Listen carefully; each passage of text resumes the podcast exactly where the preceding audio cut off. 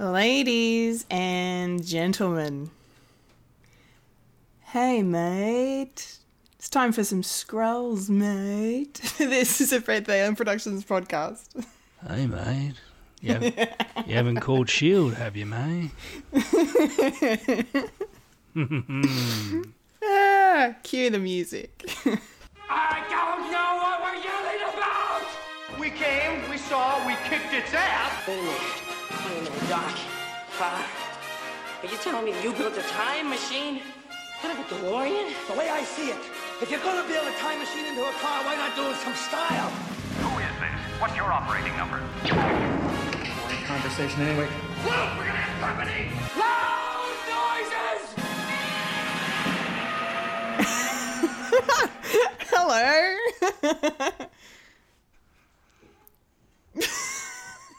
Hello. Hi. Hello. Hello. Hello. My thing wasn't ah. plugged in. Okay, hello. oh, oh no. Hello, hello, hello. I'm Kendall Richardson. And I've been getting up to shut my door, I'm Michael Lister. And you are now experiencing a podcast called Fred. Yes, experiencing it through the medium of the interwebs of everything that we hold dear, including Twitch, YouTube, and. Blue Sky? Maybe. Blue Sky. Yeah, it's. It's going to be the new. It's going to be the new Twitter, maybe. Oh, I thought Mastodon was the new Twitter. Uh, it's not big enough. Right. There was a big influx, and went, "Oh, I can't handle the strain." and it and its interface is sort of weird to to navigate. But Ah. anyway, Anyway, that's fine. That is fine. Um, cool. Well, welcome to the show, everyone. welcome, welcome.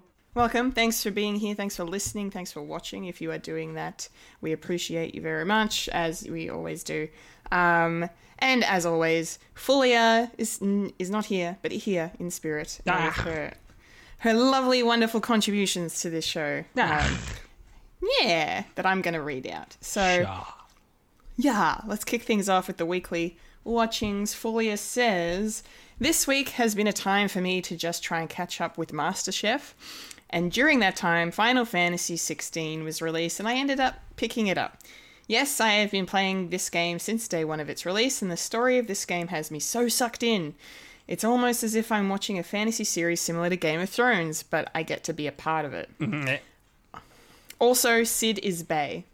Um, with with heart heart eyes emoji. Uh, in parentheses, she said um, they are an NPC in the game. Oh, okay. Nice, nice. I'll have to Google Cid for you. Um, the only other thing I've watched in this past week is the one animated movie that I completely missed and forgot to watch at the time. I cannot believe I didn't watch the Lego Movie 2, the second part, until now. Like, how is that even possible? I am surprised to hear this news as well. Um, and then, oh, and then I get a mention here. Kendall, if you're about to say that I actually have watched it, that I must have forgotten so much so that the memory was wiped from my brain, that's literally it for me.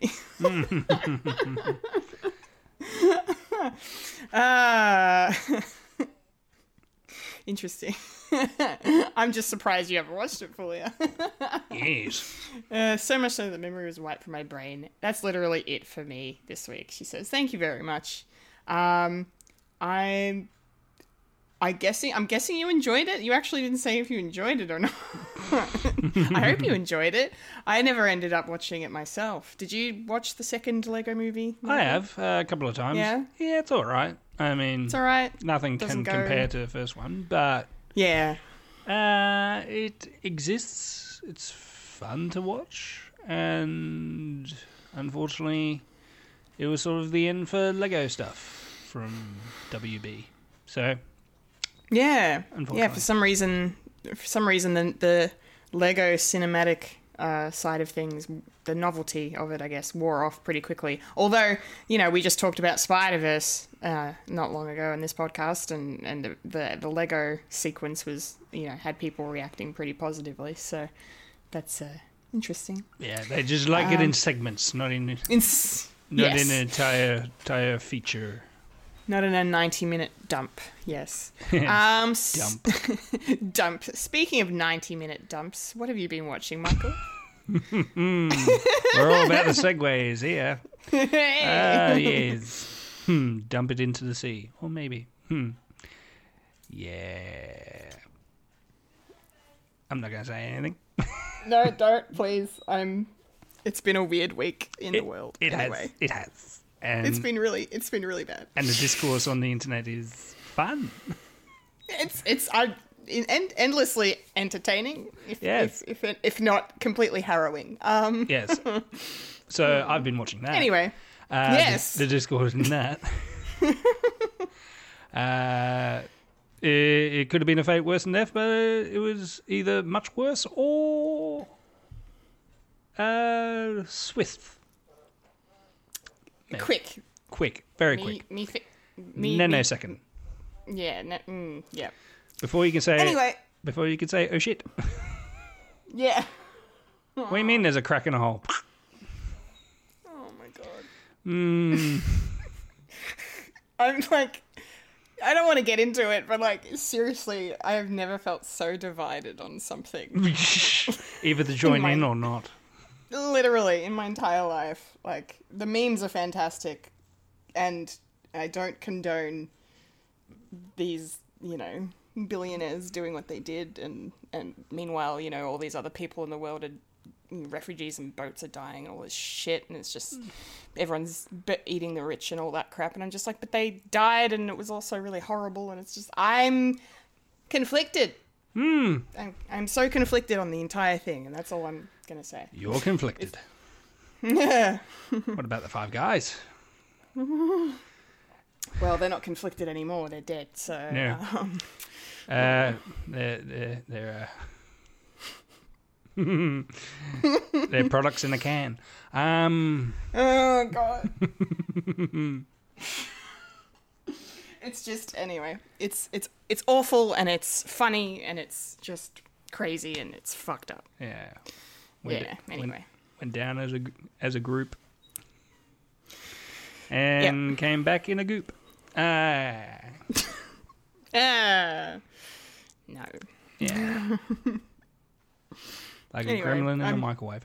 Anyway, um, Going to hell. what have I been watching? Oh. Um, nothing much new. Um, one particular thing that I started watching because uh, we got binge back because my wife wanted us to watch the uh, sequel series to Sex and the City. And so we got it back, and I thought, ah, I'll see what, what's on. Um, yeah, there's a couple of things there that I can probably start watching. Uh, Succession, of course, but I haven't started that. I started watching a TV show that I heard on Tum TikTok, not Tumblr. I'm not on Tumblr. I was gonna say What? Anyway, um, Tumblr's my domain. Yes. Uh, your only domain, please. Um, uh, from your contribution, as in you don't only go on Tumblr. What am I saying? It's no, late. that's no. Mm. It's it's fine. Anyway, uh, yeah, it's a it's a sitcom slash bio, roughly bio uh, from Pete Davidson, the comedian, called Bupkis. Mm. Um, yeah, uh, I heard some very interesting things, and it started out weird. And if you're going to go into it, uh, the first sort of um, physical joke is either will will make you want to go, mm, okay, no more, uh, or keep on going. But in the third episode, it was pretty funny. Uh, yeah, it was Pete Davidson about his life as a uh, comedian who's an up and coming star, and and one of the big uh, uh, through um, storylines is his grandfather is um, sick and and he's spending more time with his gra- granddad, and and the person who's playing his granddad uh, is Joe Pesci. Yeah, uh, he came out of retirement and and and he's Pete Davidson's granddad, and of course it's Joe Pesci. Joe Pesci doing his old Joe Pesci things, and it's really funny. Um, I'm actually quite. Um, it's um, it's enjoyable, like for my sensibilities. I'm not sure about other people, but the first, the first, as I said, the first joke is a bit of a thing to get over because I'm not sure if I would recommend for anyone. Really. uh, essentially, it's about a bodily function and, uh, and bodily fluids um, accidentally being uh, squirted upon a member of his family.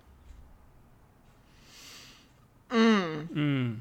I had a feeling it was going to be a bodily uh, related humor. Yeah, but after that, it's okay, I guess. um, It does have a couple of c- cool cameos as well, which is, uh, you know, uh, favor from fr- friends. Uh, I know one episode it's got um, John Mulaney in it, but I haven't uh, reached that one yet. Uh, it's got Jon Stewart uh, as as himself, and he's he's pretty funny in that. I sort of had a huge chuckle in that. Charlie Day's in it, uh, but not as himself, as uh, his therapist, and that was probably my uh, favorite episode so far, uh, episode three, where he's uh, Pete's um, going to a therapist and how he's sort of dealing with like trolls on the internet and all that. So uh, it's it's it's enjoyable. I mean, as I said, after the first shock of is this what we're getting into? Yes and no. they do play upon as like it's uh, it is loosely based on his life, but it's not really. It's just just have some fun. I mean, the last episode that I saw was like a parody of uh, Fast and Furious. Uh, and as someone who's never seen Fast and Furious, like any of them, um, I admire the parody of something I haven't seen, and it's pretty funny. Yeah, so Nice. that's basically it. Otherwise, um, uh, with my wife, we uh, watched a movie that we haven't seen in a while, BASEketball.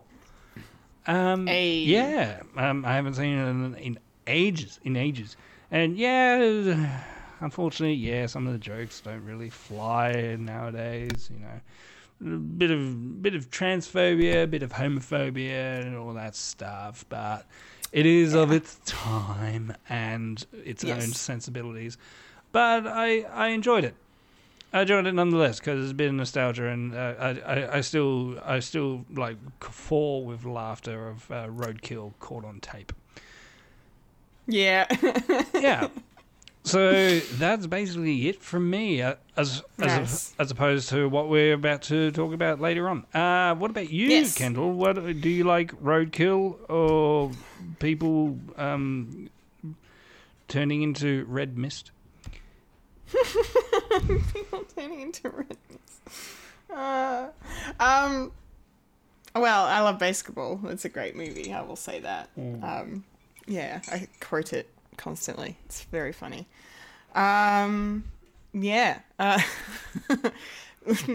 what have I been watching this week? Well, I went to the cinema uh, on Monday and I uh, saw the um, John Farnham documentary, Finding the Voice Yeah. um, and it was really really good. Um, I really liked it. Like I, I, I knew kind of loose parts of his story and his career. Like I knew about Sadie. I knew about his time with Little River Band, and I knew how huge Whispering Jack was. But this doco does such a good job of really going deep on it all and showing you exactly how much each kind of turning point in his life affected the direction of his career and his personal life. Um, like I knew Sadie was like had become a joke. Uh, you know, it was hugely successful. It was the one of the biggest songs by an Australian artist in the '60s, and it became a, the butt of a joke. Uh, you know, 10, 10 odd years later for some reason, and then nobody wanted to hire him or sign him um, because it's Johnny Farnham and all he does is sing, you know, bubblegum pop songs. Um, you know, so and that just really took a toll on his his career and his life and um, but he obviously, you know, as we know, bounced back in an incredible way and, you know, Whispering Jack is just like it's such a good album.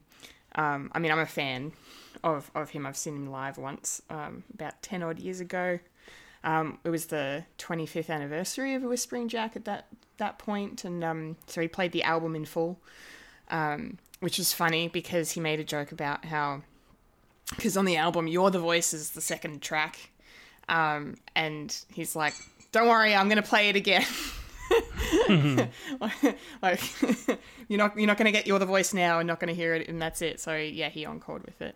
Um yeah he's he's fantastic. And yeah the doco was great and it was you know there was a lot of interviews with a lot of you know people close to him in his life and and you know people that have since passed on like you know Glenn Wheatley um who was basically his best friend um and and manager as well. Um and yeah, and Olivia Newton-John. There's uh, audio recording of her speaking. Um, I'm I'm assuming from the last like you know from 2022, obviously before she died, but you know it just it there's no footage of her, but you do hear her voice, and they do mention her passing and and Glenn obviously Glenn Wheatley's passing, and and um, you hear audio of John Farnham talking about how devastating it was, and then they mention his cancer diagnosis, but they don't go into any kind of detail on that, um, which is fine. You don't really need to, but it's just I was in tears by the end of the doco, though I will say, because it's just ah, it's emotions. Um, but um, I'm so glad Whispering Jack happened because it almost very much didn't happen.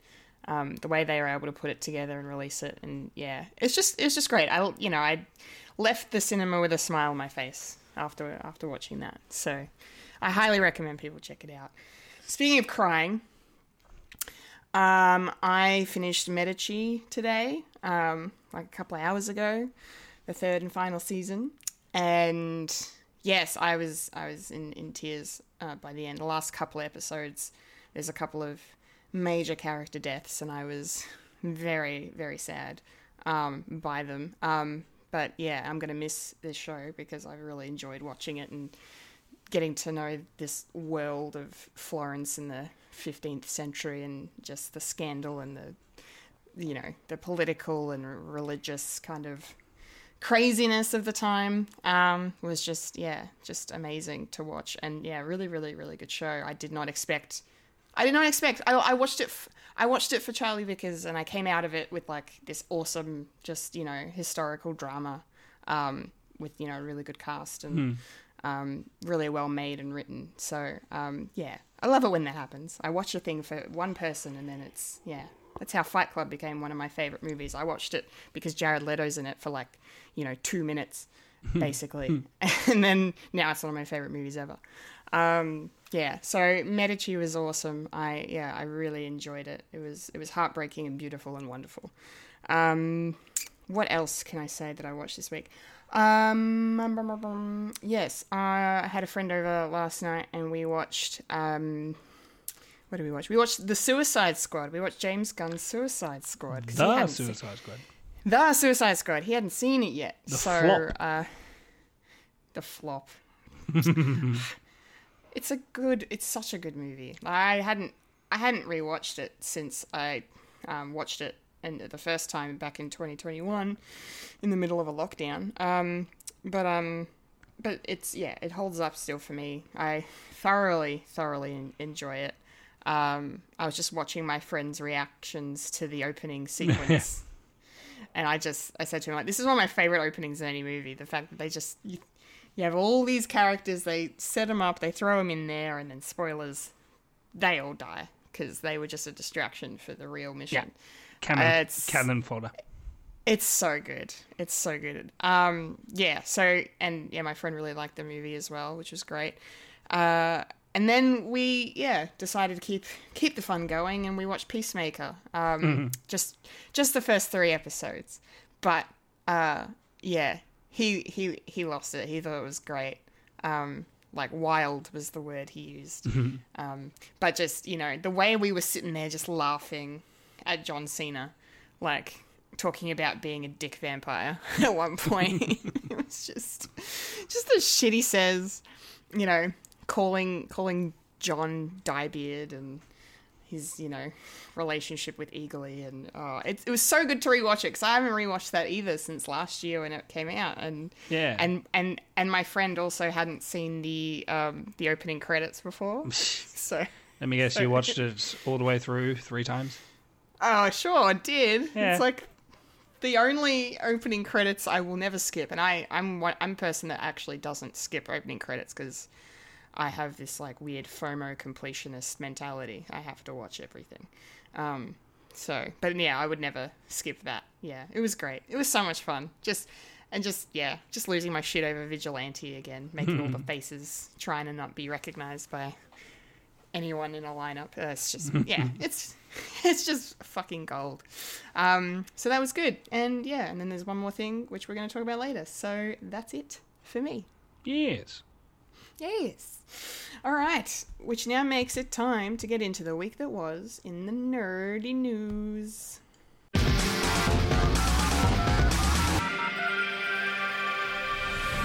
This is the news in nerdy news. The nerds that talk about the nerdy news. That is us who talk about the news that is nerdy. And now the queen of nerdydom, the hostess with most S, Kendall Richardson. Take it away, Kendall. All right, nerdy news time. Um, we don't really have a lot of news this week, but we're going to kick things off by talking about the fact that um, San Diego Comic Con is in a bit of trouble this year. Um, Oh, really? Do tell. yeah. The writers' strike has struck again, ladies and gentlemen. Yeah. Um, yes. So, as as is a, a you know natural flow-on effect of results of just this s- strike, um, Marvel, Netflix, Sony, HBO, and Universal all will not be presenting at SDCC this year, which is supposed to happen in just under a month from now. Yeah, so they've all said, no, we're not going to be there. Not going to present anything. so far, uh, so far, so far, it looks like uh, um, Warner Brothers are still going, but they haven't commented either way. Um, but um, Paramount Pictures, are they're supposed to be holding a panel for the new Teenage Mutant Ninja Turtles Mutant Mayhem film and talk about the various Star Trek stuff, so they may still be going. Um, uh, apparently, uh, the channel NBC will only move forward with its panels if there's no actors' strike. So we find out at the end of this week if the actors will strike or not. True, do. Um, yes. Um, and then Amazon haven't haven't said either way if they're going, but it looks like they are planning at this point to go ahead because they are looking to promote season two of the Wheel of Time and the upcoming boys spin-off show Gen V, um, which are coming out later this year. Uh, Apple hasn't said anything either. So um, yeah, yeah. If if the actors go on strike, or if the strike does not end this Friday, then we're in for yeah a very quiet Comic Con. Um, which look, again, it's just me being half of me selfish and half of me is in solidarity. It's a bit it's a bit shitty. Uh, you know, we we want the shiny things. We want to support the, the things we love, the actors we love, the writers and the directors we love, and, and you know, as a result of that, that will that kind of means not having a San Diego Comic Con this year. So, yeah, if that's the case, there's always next year. They won't be on strike next year, hopefully. Um, but, oh? um, yeah. but yeah, it's it's it's fine. Like, there's nothing. I think for my money anyway, there's nothing really big that I was expecting to be promoted anyway. Like you know, Marvel did their massive, you know, unveiling of phases five and six last year, um, and broke the internet with that stuff. So I, it's yeah, they're not. They don't have anything else they're going to really announce. We we know pretty much everything that Sony Universal are doing with their Marvel stuff. Um, you know, Lucasfilm they just had Star Wars Day, and obviously now with Netflix, just you know they just had their Tudum uh, event as well. So a lot. It's it's becoming like the SDCC is kind of becoming like the you know the E3 of the the the on screen world because you know we're not having an E3 now, and it looks like there won't be an E3 going forward for at least the next couple of years. Um, just because all the companies really now have their own uh, platforms with which to announce all of their stuff. They can have their own like mini conventions, um, you know. So all the gaming developers do that, and and now a lot of the streamers and um, movie studios are doing the same thing. So it's, I it's I guess it's also a sign of the times as well. Maybe I don't know, but that's the case. Uh, either way, next on next week's show, no doubt we'll be talking about the result of the um, the negotiations that are taking place at the end of the week. So fingers crossed for a good outcome for the writers and the actors. Uh, I'll be praying for them. Um, But if they strike, then fucking first time in history that SAG-AFTRA will have you know gone on strike. So that's pretty massive. Um, we'll see. We'll see what happens. Mike, do you have any thoughts on this? Um, are you you happy about this? Are you disappointed? Are you couldn't give a flying fuck about this? Well, i it is interesting that um, because of the rise strike, there, there's probably not going to be stuff to present like any, like everything that we know, we know. So mm, I'm not sure if there's going to be anything new because they're still negotiating and the strike's still happening with the writers and what's going to happen next uh, next week. Um, yeah, it's. i I, mm, I'm not sure if it's going to be like an E3 sort of thing where all the big uh, big names are coming uh, coming out, so that means death of the of the con, because out of all, all the um, out of all the cons, this is the biggest one, and I'm not sure if it's, it's going to be uh, one of those too big to fail sort sort of thing, but it might be a lot of um, uh, like mm, indie stuff and not real known stuff will float to the top, and we'll we'll start getting to see some some independent stuff, not necessarily big big name stuff. Because essentially, it was uh, uh, Comic Con was basically for comics and and just yeah. back to the nerdy shit. And uh, just like the cons that you see around, it's just going to be, hey, we got big name stars coming in, get their autographs. I, I think that's that's going to be their bread and butter for a while uh, until they work out something. Um, uh, yeah, and I also mentioned uh, something that came out this week, week about uh, how Steven Spielberg, Martin Scorsese, and uh, and Paul Thomas Anderson uh, had a little meeting with David uh, Zaslav, the Oh yeah. C- CEO of um, uh, of Warner Brothers, because Warner Brothers is try- trying to find where they can cut costs as they usually do, and Zaslav has done an amazing job with uh, the new the the new title of uh, HBO Max and just taking out the HBO because everyone knows Max is a better name. Yeah, apparently. Yeah, and how he's sort of deciding to um, uh, either discontinue or, or bring back some, uh, drop some funding to the uh, the uh, TCM, the uh, the time uh, the the Turner Classic Movie sort of uh, uh, channel. And of course, Martin Scorsese and Steven Spielberg and all them are saying, "Hey, we need to save cinema for everyone. So, what the fuck are you doing?" so, yeah, it's it's such a weird world we lead. That things uh, like they're thinking like people in charge are thinking, "Oh, this is going to be more streamlined," and it's all about it's all about uh, cost cutting. It's like uh, make sure everything comes out, and it needs to make a billion dollars.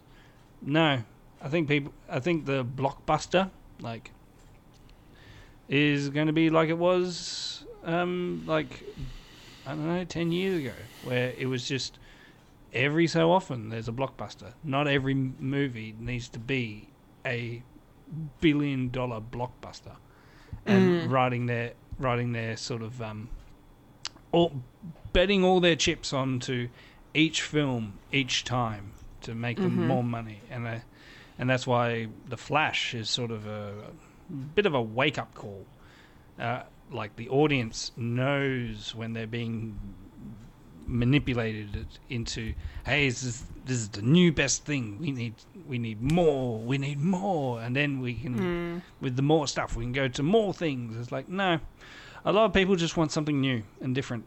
And I mean, IP is a thing, but it was great when it was just far and few and far between. But now, like every week needs to be the the biggest thing and the biggest thing. It's like no, I think because of the rise strike, people are sort of uh, con- cotting on to the idea of we could just do little stuff, and if it's and it's and if it's successful, good. I mean, that's how that's how like everything and all at once was like just out of out of nowhere, like the greatest thing because it was new, it was different, it was unusual. Thank you, Kath and Kim, and and it's it was sort of in the zeitgeist of everyone was sort of interested in like the multiverse theory, but uh, it wasn't all about the multiverse and and like cameos and all, all this. It was just a story about a family that's that's struggling with the backdrop of of multiverse.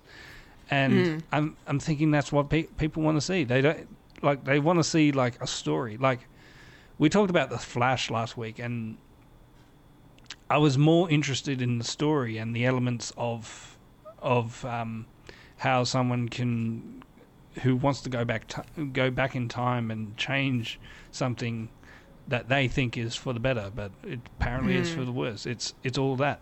I couldn't really give in in a way I couldn't really give a shit shit if they like show you know show like a couple of Supermans and and and Batmans. It's like yeah, that's icing on the cake, but it's not what I go to cinema for. No, no, it's not. No, that's right. And I was, Um, yeah, I was just gonna quick jump in on that and just say I've since read the unbelievable amount of uh, vitriol and backlash that the Flash has received from all of those quote unquote CGI cameos at the end of the movie. Um, I was flabbergasted. I'm like, these people are really that offended by this?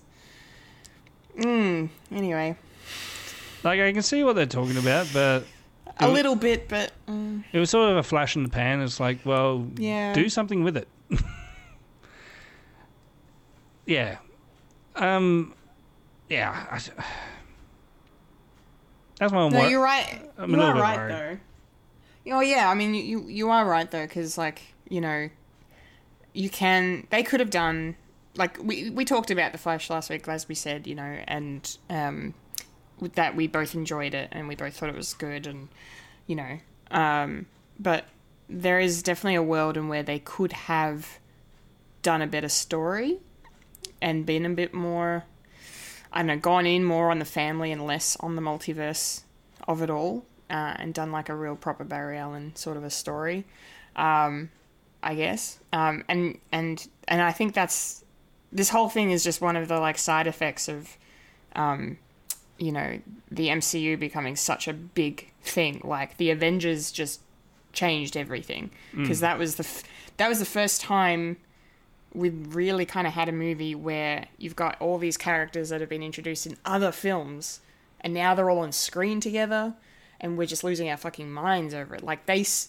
like the response to the avengers has just been this ripple effect through ev- through cinema for the last you know 11 years Yeah. of just they want nostalgia. They want crossovers. They want cameos post credit scenes. Like they've taken like hollywood has gone fucking that's it. That's what's going to make us a billion dollars. The avengers made a billion dollars.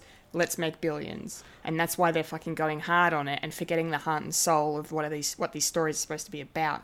Um, you know, where the where Kevin Feige and his team were able to spend ten years building this story, and the fact that Endgame finishes with a lot of nostalgia and a lot of cameos and a lot of but they still managed to balance it in the right way with the heart because they earned that because they spent 10 fucking years getting to that point Yeah. where you have you have fucking DC rushing the shit you know and I'm still pissed that you know their fourth their fourth fucking movie in their shared universe is their crossover movie and it's like well not even like they had Batman Superman and Wonder Woman in their in their second movie or maybe Yeah. Justice League was the third movie but anyway they went too fast and then now they've got Flash and it's effectively the end of the DCEU as we know and they've gone out with all of these you know CG cameos which don't offend me and like I said I can't and you said I, c- I can understand why people would be offended by that but at the same time it's shit that that's just kind of what everyone's talking about with this movie because there, there is some good shit in it but overall it doesn't do a good enough job like Endgame did in terms of balancing that shit out properly. So, but you know, Hollywood's gonna Hollywood, and they're gonna just you know Yeah. That's why. fuck fuck fuck the audience basically. Uh, yeah. You get you give it you give you gave us your money. We have your money. We're laughing. We'll we'll keep giving you nostalgia because you keep buying for it, paying for it.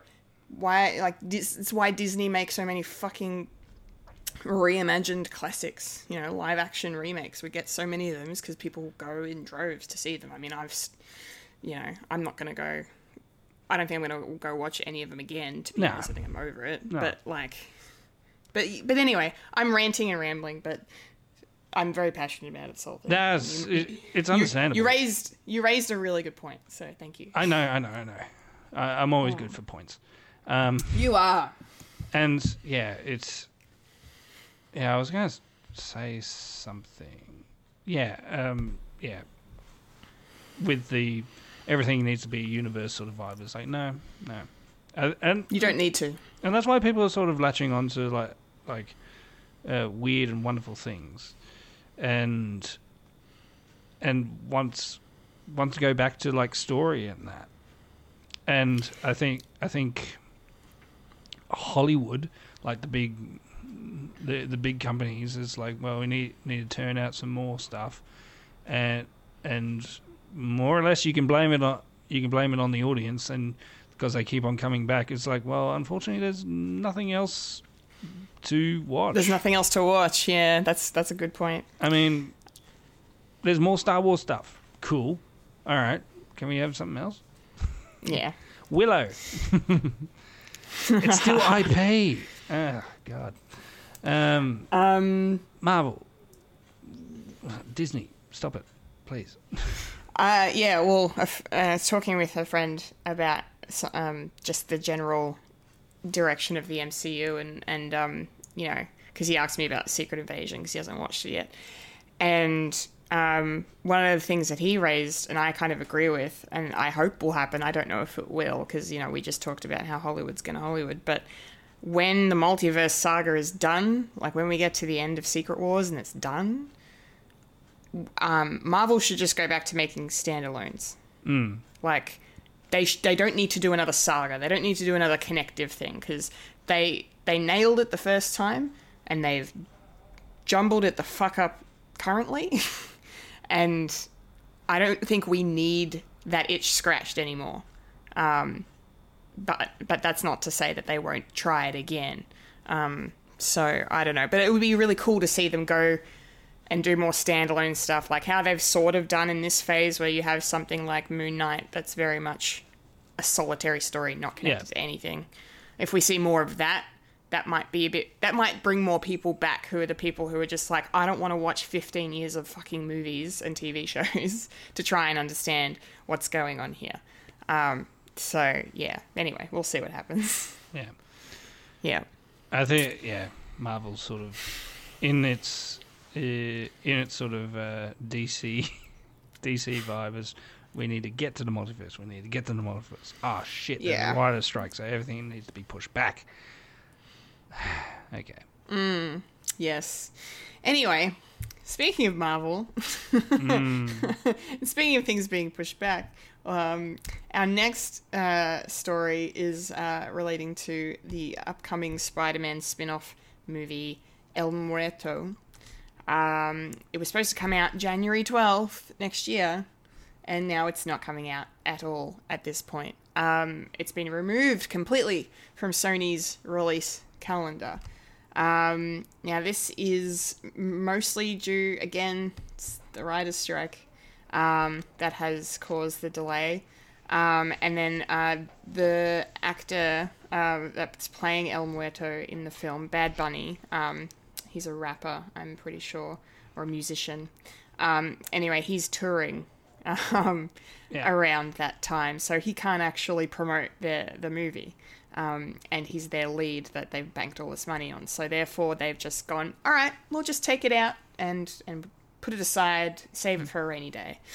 Um, that's that's about it. Um, but we'll you know we'll see we'll see what happens with that. I mean, yeah, I don't really have anything else to say. I I mean, I've got thoughts on Sony Marvel coming up very shortly, um, so I'll, I might save the rest of what you know for that. But yeah, I'm I know nothing about El Muerto as a character, you know, and hopefully the movie still comes out just because you know um, we love to see uh, representation on the screen, um, you know, for a Latina character to have you know a superhero movie or a suit or an anti-villain mo- anti-hero movie. I don't even you see I'm I'm bad. I'm just going to stop rambling. That's nice. right. I mean, it would be guy, nice to see. yeah, the guy who he's playing is he's only been in like two issues, and that's it.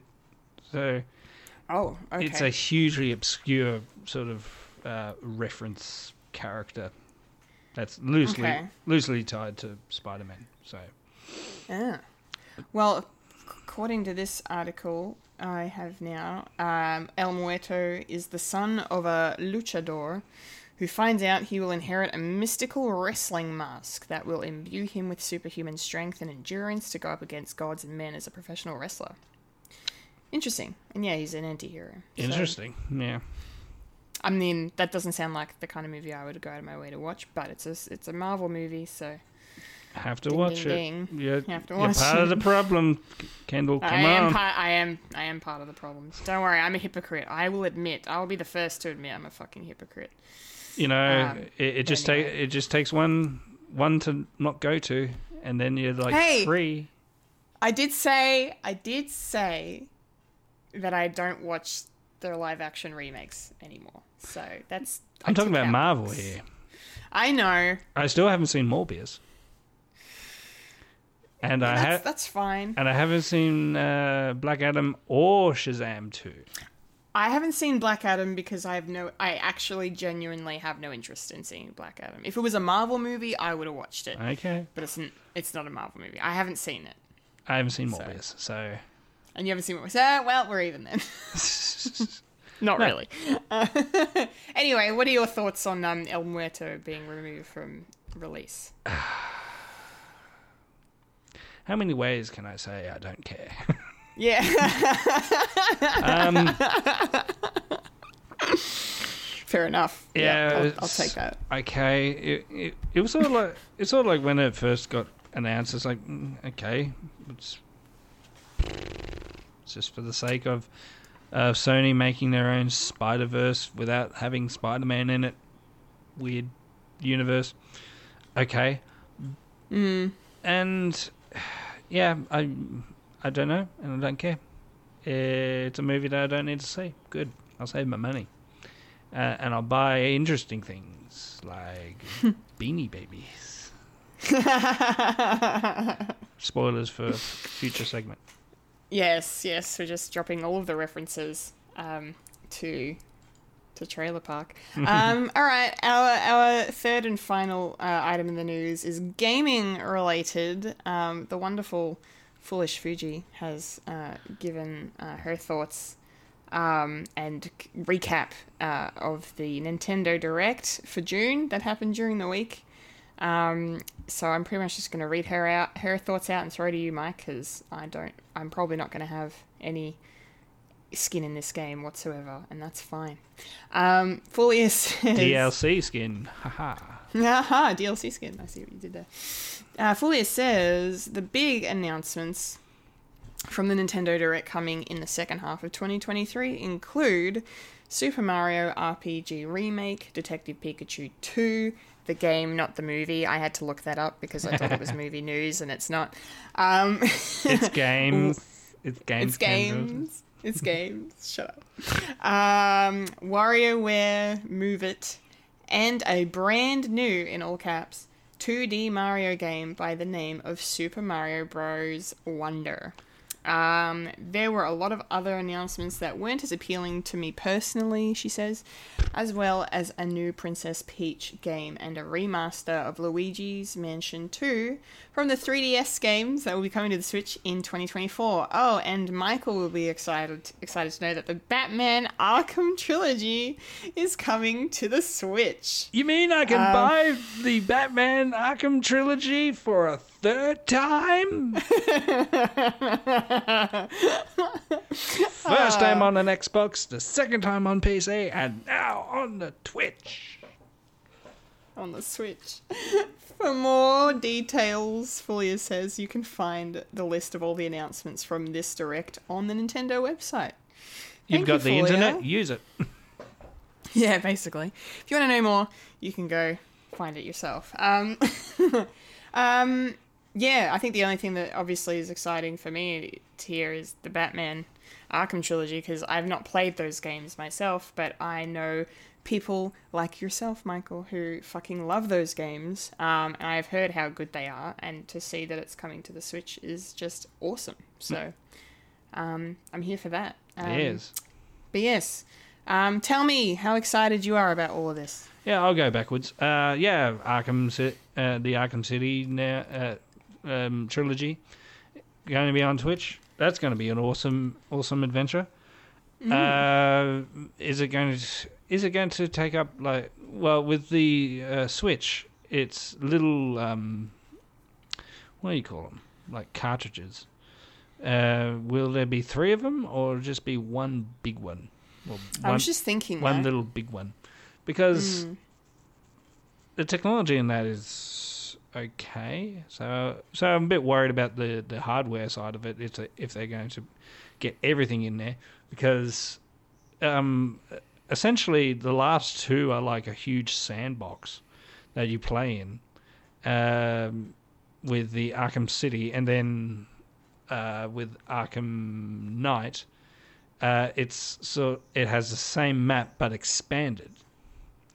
So yeah, I'm a little bit worried if they're going to if it's going to work or not, but I'm not sure. But I I play it on PC now. Uh, I haven't touched my Xbox in a, in in a while. It's all pl- it's all um, set up because we we we have a we don't have a DVD player in the front room, so we, so we use that.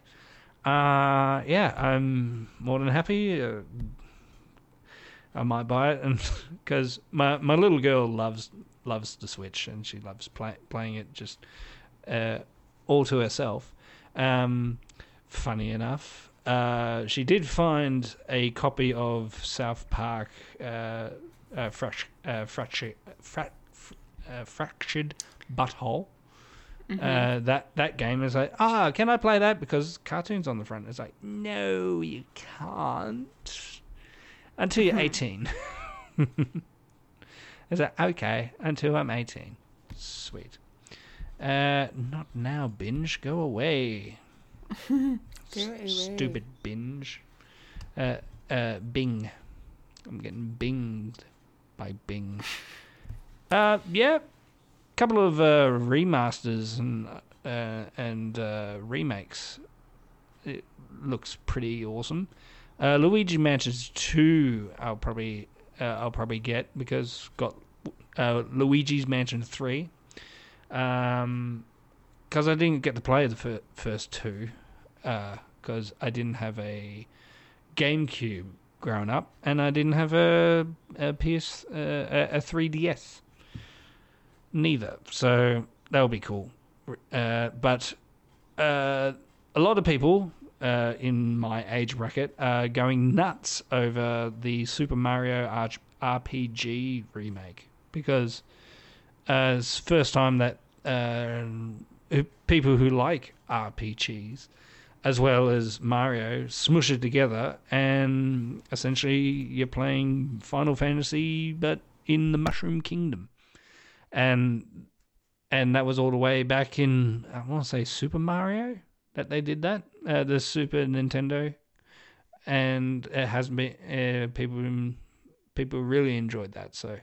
That'll be cool, uh, and I'll and I'll see if I can play it for the first time. Even though I'm a bit ugh, about RPGs, like I can't even get through like a a Pokemon like at all. It's like, oh, you gotta do this and this is no, I don't don't care. Don't care. I don't want to build up a team. I don't want to rename my Pikachu and call it Spaz Fart for the thirteenth time and get bored with it, and, and off to get a Ditto. I don't know. Whatever. Um, the new Mario game, uh, uh, Super Mario uh, Brothers Wonder, that looks. Uh, it's a two D uh, two D uh, platformer. It's not two D graphics, but it's uh, but it's a side scroller, and yeah, it looks interesting. Um, I don't know. Uh, I'm I'm more more or less uh, thinking, what would my kids love? And I think think my uh, my eldest would love to get a Princess Peach like game for herself because she loves Princess Peach. She's seen the Mario movies so many times because it's out now on uh, direct uh, on uh, digital direct. Uh, might get on Blu-ray because I, I'm I, I'm all about the physical uh, media now because I'm at that age that I need to get things physical. Physical. Yes. Yes, physical. Let's get physical. Yeah, me. Yeah. Yeah, and I think that's basically it. It was a very, it was a very good direct, more more or less for like the nostalgia bait of like Super Mario RPG and and Luigi's Mansion Two, and Batman Arkham finally getting a platform, uh, getting a what do you call it? It's not a platform. It's a it's a it's a uh, it's a thing. It's a putting putting it on a different um different thing. Cool. Things. I, li- I like things. Do you like, things? I like things? stuff and things. I like I stuff like and things. things. I like stuff and things. Let's um move on, shall we? we d- are you done? You good? Yeah, I'm done. I'm I'm I'm, I'm done. I'm done. I, I want to go home. I am good. home. You are home. oh, all right. That's the nerdy news for this week, which means it's time to roll on up to the trailer park. Rolling up to the trailer park where we all park all the trailers. Hee-haw. Yes. Okay. Trailer park time, and we're kicking it off with a roar, I guess. Rawr. Rawr. Um, we got our first uh, trailer for Kraven the Hunter. Ooh, Um, I've been craving some Kraven. yeah. Um. Okay. I. I'm just. Oh God. I'm. I'm. I, I can't find the right words for this one right now. Just because. This movie doesn't look good at all. I don't think. Am I seeing But- some cracks in the armor of watching every Marvel movie, Kendall? Oh no, no, no! I'm still gonna watch it because Aaron Taylor Johnson is hot as fuck, and he looks great in this. So I'm gonna be a fangirl and go watch this one just to see him. What, you didn't see that coming? oh, you, you didn't see that coming? Yeah, no, I'm. Yeah, he looks amazing in this, and I'm just I can't. Are you saying he looks kick ass? Aha. yeah. Yes, he looks kick ass. No, yeah, like he looks great. Like he's probably like he's and he's gonna probably be the best thing about the movie anyway. Um Hold he's your a very tongue. good act- Hold my tongue? Russell's in this, man. Oh god. I'm getting to him. um I yeah no I like Aaron Taylor Johnson. He's he's very talented. Um, and I I yeah have enjoyed watching his performances over the years. And I like I really liked him in Bullet Train last year as well. Um, I thought he was great in that. Um, and and yeah, I you know we don't need this movie to exist at all. And I don't know what they're doing over at Sony Marvel because whatever it is, it's fucking confusing. Um, and yeah, it just this trailer showed too much of the movie.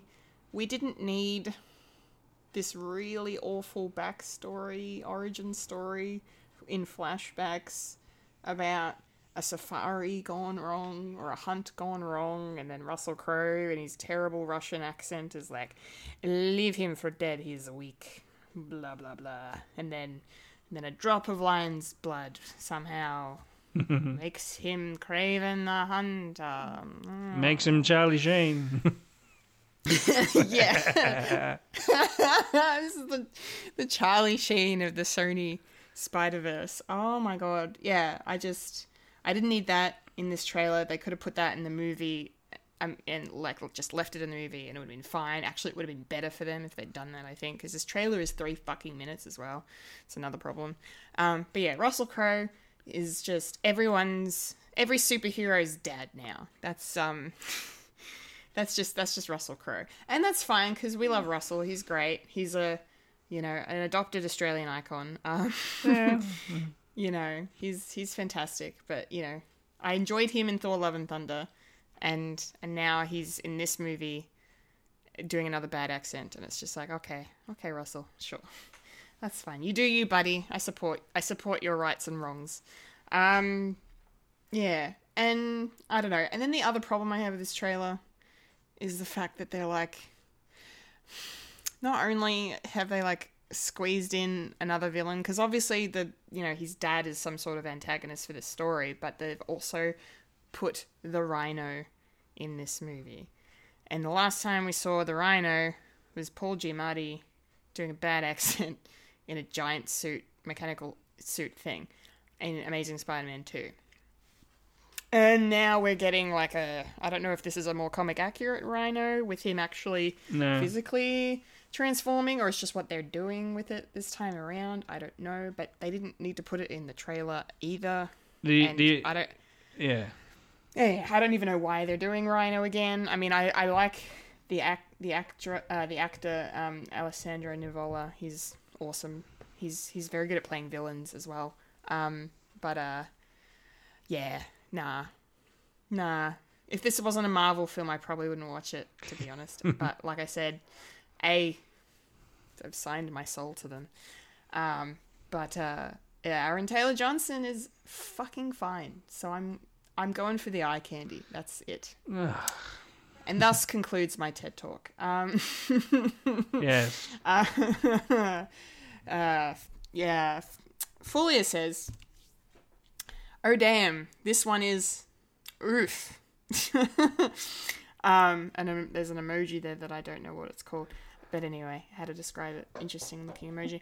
Um, I won't be able to watch this one, and you all know why. Um, I'm guessing it's because of the one shot of all the spiders coming down on him in this forest. Fair call, Fulia.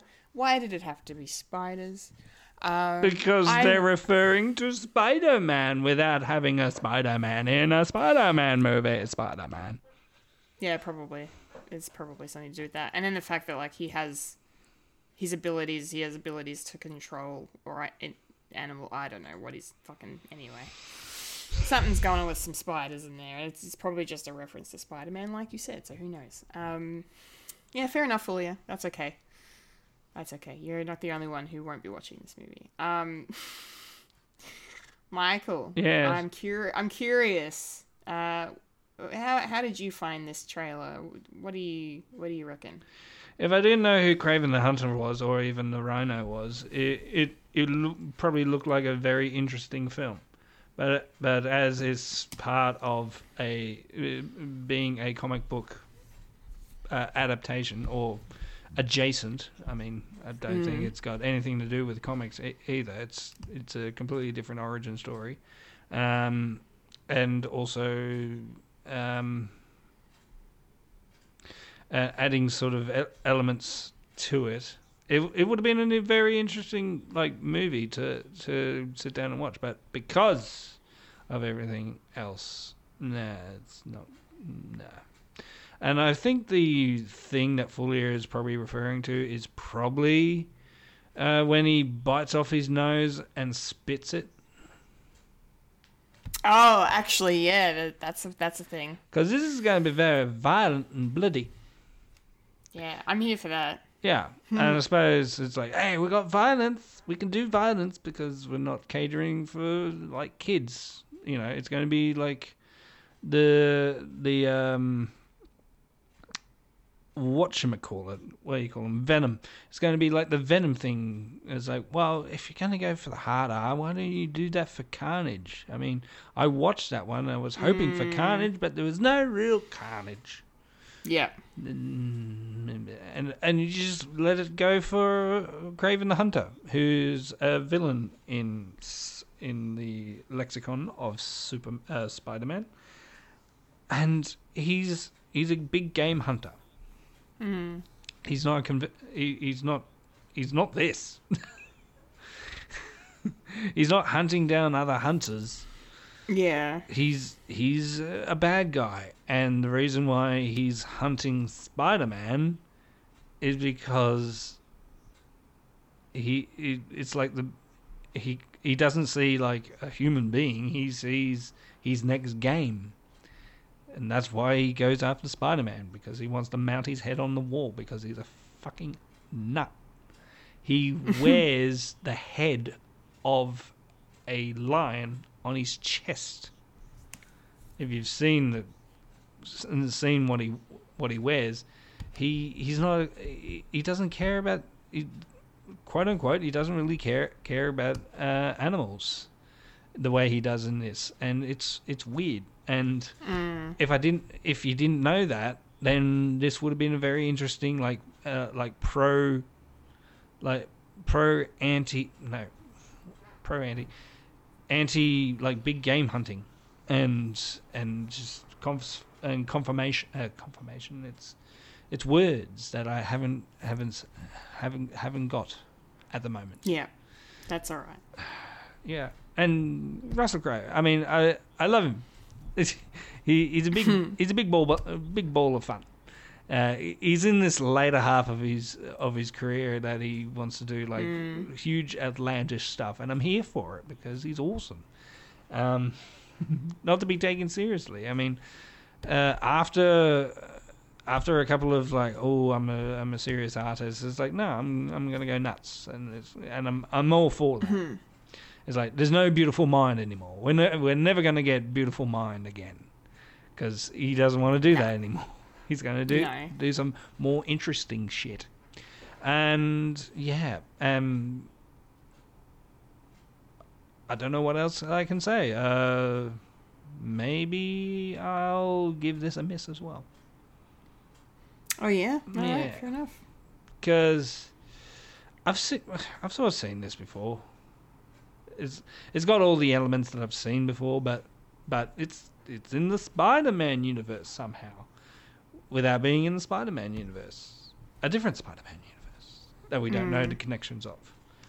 Are they setting up for a Sinister Six movie with Kraven the Hunter, Morbius, uh, Vulture now, and I don't know, maybe at the end Rhino will turn up as well. And with the Rhino thing, his his origin story is he's a big dumb guy who gets stuck in a Rhino costume, Yeah. Okay. like he can't take it off.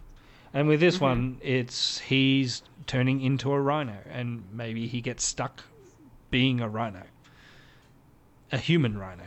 So essentially, he, it's the origin of the lizard. Right. Okay. Anyway, um, and what else pissed me off? there was something. It was on the tip of my tongue. Um, yeah, I'm just it's just big confusing, and it's like uh, I don't know. I'll, I'll wait. I'll wait for the reviews. Like I'll, I'll probably give it. I'll give it a week, and people say, "No, it's really interesting. You should, should go watch it." It's like, mm, Okay, if there's nothing else on. Uh, which, yeah. So when is this uh, coming out, Kendall? Uh, well, Kraven the Hunter uh, will be in cinemas here in Australia on the 5th of October. I saw uh, five slash ten. I thought, is that the score already? Five out of ten. Yeah, fortuitous. Foreshadowing. Ooh. Mm. All right, our next trailer is uh, for a Netflix series called The Three Body Problem. Um, now, this is adapted from a series of books, um, and it's brought to us by uh, Benioff and Weiss, the uh, Game of Thrones creators. This is their n- next big thing. Um, so consider me slightly cautious on that front. That's if Um, these series of books have finished. Yes, let's hope they have actually finished. Um, however, that aside, um, I'm very intrigued by this. This was a really good teaser trailer, I thought. Um, like, it didn't show you too much about what the story exactly is. Like, I had to look up the description um, on IMDb, which reads A fateful decision in 1960s China echoes across space and time to a group of scientists in the present, forcing them to face humanity's greatest threat. Um, Turns out it was man, It was man all along. Um, the biggest villain ever. yes. Turns out it was man. Yes.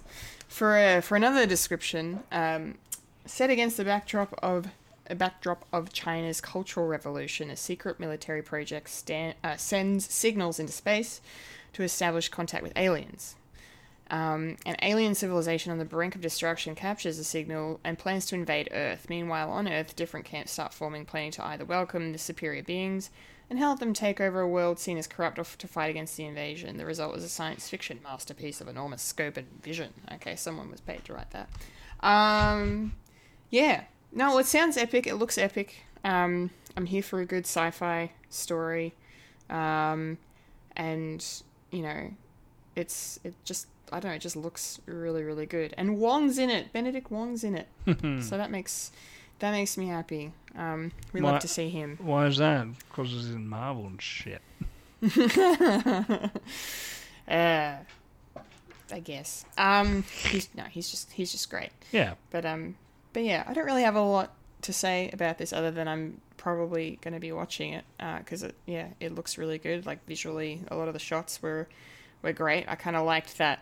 Not the second shot because it was all clumpy, but the first shot you get of everything rising up off the ground looked really really cool.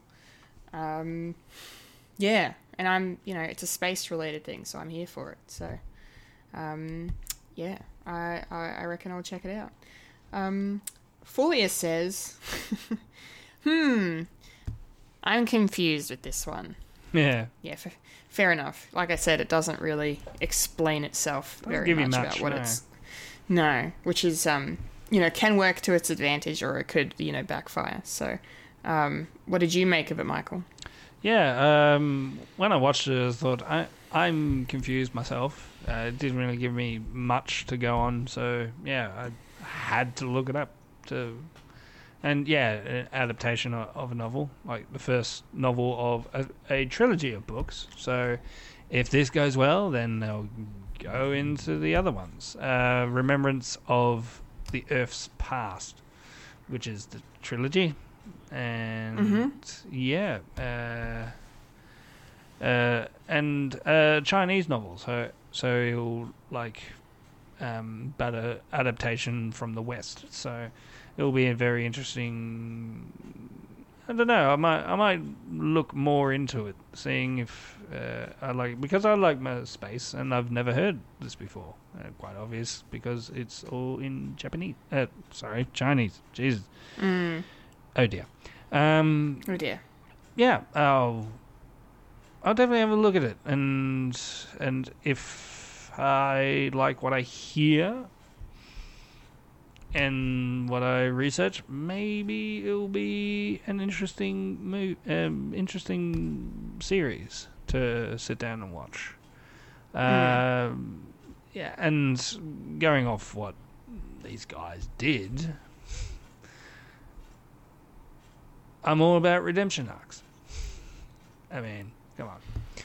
In a- Yeah. In a, way, Jar Jar Binks got a redemption arc in, i i this year. George, Mm-hmm. George Clooney did, in a way. He's like, yes, you're the butt of a joke. Re- mad respect. Uh, yeah. So when is this um, coming out?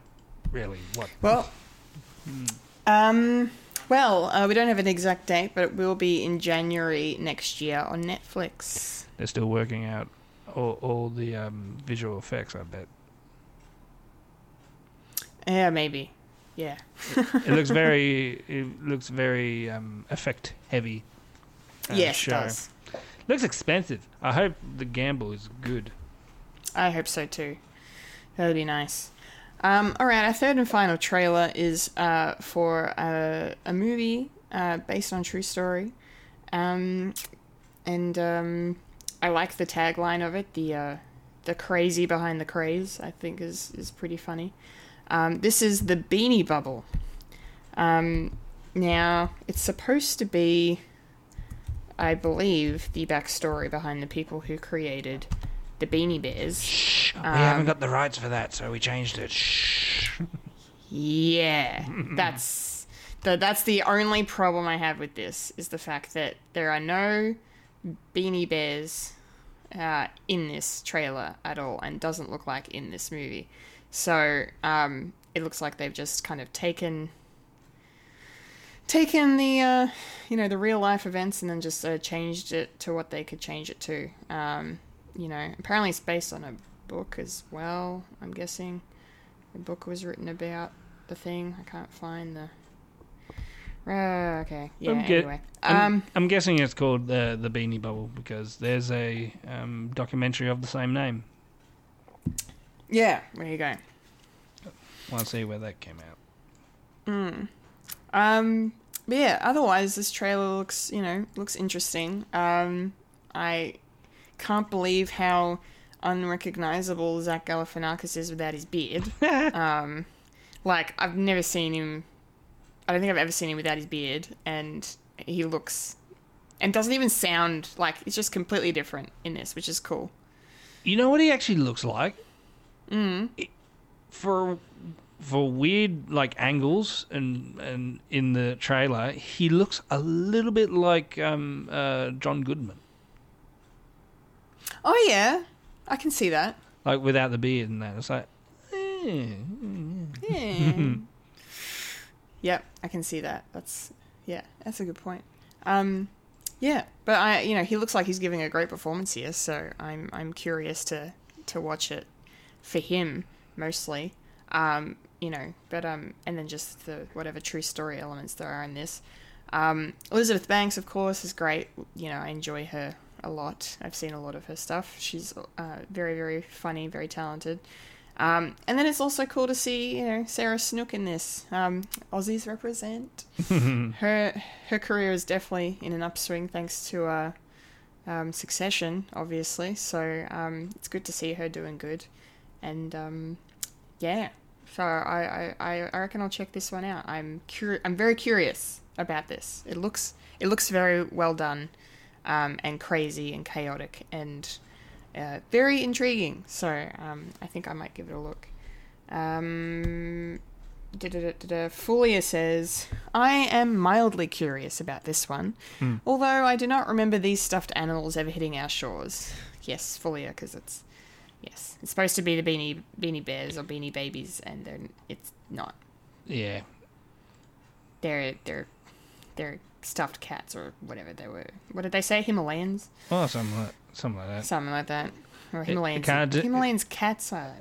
It's nothing to do with bears or Yeah, or babies. No. No bears or babies in this one. Um, Michael, what did you think of, of this trailer? Well, I watched two trailers.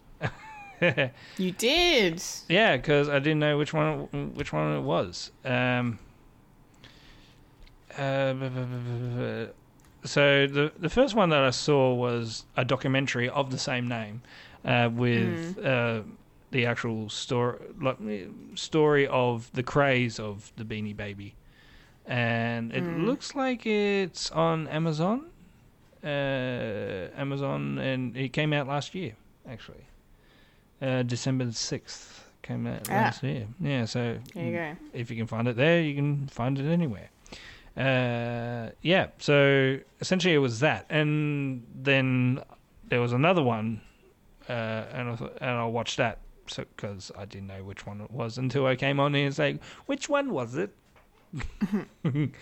uh, yeah, so this looks, it does look interesting. I mean, there's. Uh, there's a there's sort of like a a series of movies that are starting to come out about products and not necessarily like uh, main people. Like uh, Air came out about the Air Jordans and the BlackBerry and, and I think there was yeah Tetris as well. So there's there's a lot of that coming out, and it looks, Yeah. looks looks like this one is a little bit different because they probably couldn't get the rights for it, but they they can use the title for some reason. But overall, I I do I do enjoy these people who are actually in it, like like uh, Zach and and Elizabeth Banks as well, and she's really funny. Um, and a good and a good uh, director as well. I saw Cocaine Bear not too long ago, and I thought this is really good. Uh, it just it it got to my sensibilities, and I thought, yeah, I I'm enjoying this.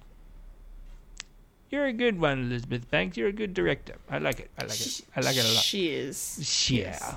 I still haven't seen. Yeah. I still haven't seen the uh, Charlie's Angels movie yet, but apparently that's yeah. good as well. It's fun. Yeah, I, Yeah. I enjoyed it. I didn't watch it under principle because no, my one is from the from the late two thousands. If it doesn't have Lucy Liu, or or or Drew Barrymore, or the other one, uh, it's not mine. Well, Cameron Diaz. Um, I thought it was Gwyneth Paltrow. I don't know. anyway, White women all look the same to me. Uh, yeah. Anyway, um, yeah, uh, this looks really funny. Uh, it does definitely has a little tidbits of um, what happened as well, like the the truck crash on the highway did happen, and a lot of people got out to actually get the Beanie Babies. It was that insane, and hopefully, the uh, one of the biggest um, uh, one of the biggest uh, stories to ever come out of the Beanie Baby Beanie Baby craze was there was a, a divorce in America, uh, and they had to divide their Beanie Baby collection, and they had to they had to do it in uh, had to do it in the courtroom, and under supervision. It's like no, this one's. no, this- yeah, it was it was nuts. It was nuts, and I barely remember it because I was a boy and I don't care of such things. I was more I was more into my Pokemon cards, which is another kettle of fish, of of putting prices on just stupid commodities. Humans are weird. Why do we why why do we value trash? good question. It's kind of like the Pop vinyls. In a way. Nah, I can see them. Never mind. they bring sentimental value. I've stopped buying pops Why's that? because I don't need them. Don't you? Don't you need them? Are you sure? I need all. I need all the Marvel ones. I need all the Loki ones. Yeah. There's there's there are Loki ones out there I don't have that have come out. No, yeah. Anyway, whatever. It's Anyway, let's, let's stay on target. Goal leader. uh, um, it's either lumps of plastic, cardboard, or even, or even beanie babies. Yeah. The only buy, the only, yeah, It's kind of like crypto as well. Anyway, so when is this coming out, uh, Kendall? Uh, uh, the Beanie Bubble uh, is going to burst onto Apple TV Plus on the 28th of July. Ah, not too long. Yeah. Just about a month away. Mm. Awesome. All right. That's Trailer Park done. It is. We're rolling out. Shit. Rolling on out. Shit. Which means now Yeah. it's time Oh, for the moment, take away all the tabs. The segment, Don't need them. the section, Oh yeah. the part, Oh, yes. the place. The spectrum. Uh, the, the the, the spot in the show we like to call. pop corn culture. That was great. it's popcorn culture time. New York Yes. City. Coming out soon. New. York City. I know. I'm so excited. Another reason why I got binge. Hey. Yeah, hell yeah. Reasons to keep binge what we do in the shadows, baby. Um, all right, but we're not here to talk about that yet. Although we No. will when we get when when that comes out. no. uh, um, we are here, of course, to uh, discuss our thoughts on the first episode of Secret Invasion. Yeah, more Marvel. More Marvel. Insert adjective here. Yep. it's good. It's good. It's good. Um, yeah, so Secret Invasion is finally out, finally upon us. Um, and yeah, first episode.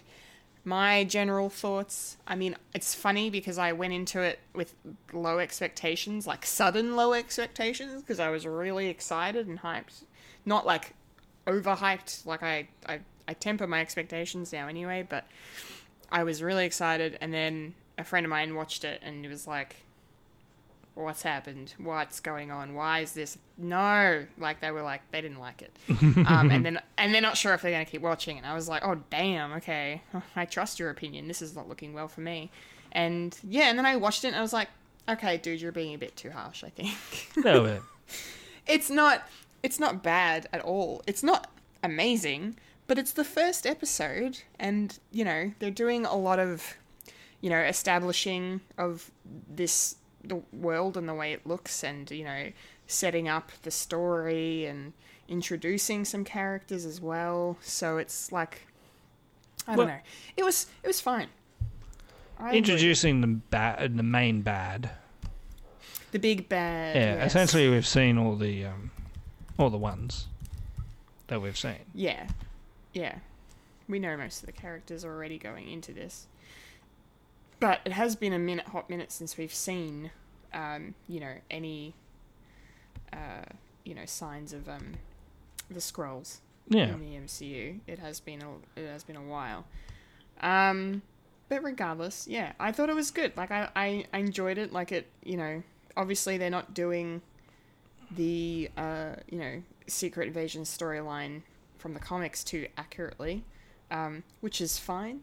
They don't have to do that. Um, but um, but they're obviously going to still do aspects of it, which could be really interesting. Um, but yeah, uh, I'll save the rest of my thoughts as for as we uh, continue on. But overall, I thought it was good. It was a solid start. It was nice to return to the adventures of Nick Fury and Talos. Um, and uh, yeah, um, I'm excited to talk about it. Michael, what did you what did you think? Uh, your your general takeaways, thoughts. Um, yeah, it does have the disadvantage of being the first uh, first episode. So uh, I felt like, okay, you've done the setup, but I still need to know more where this is going.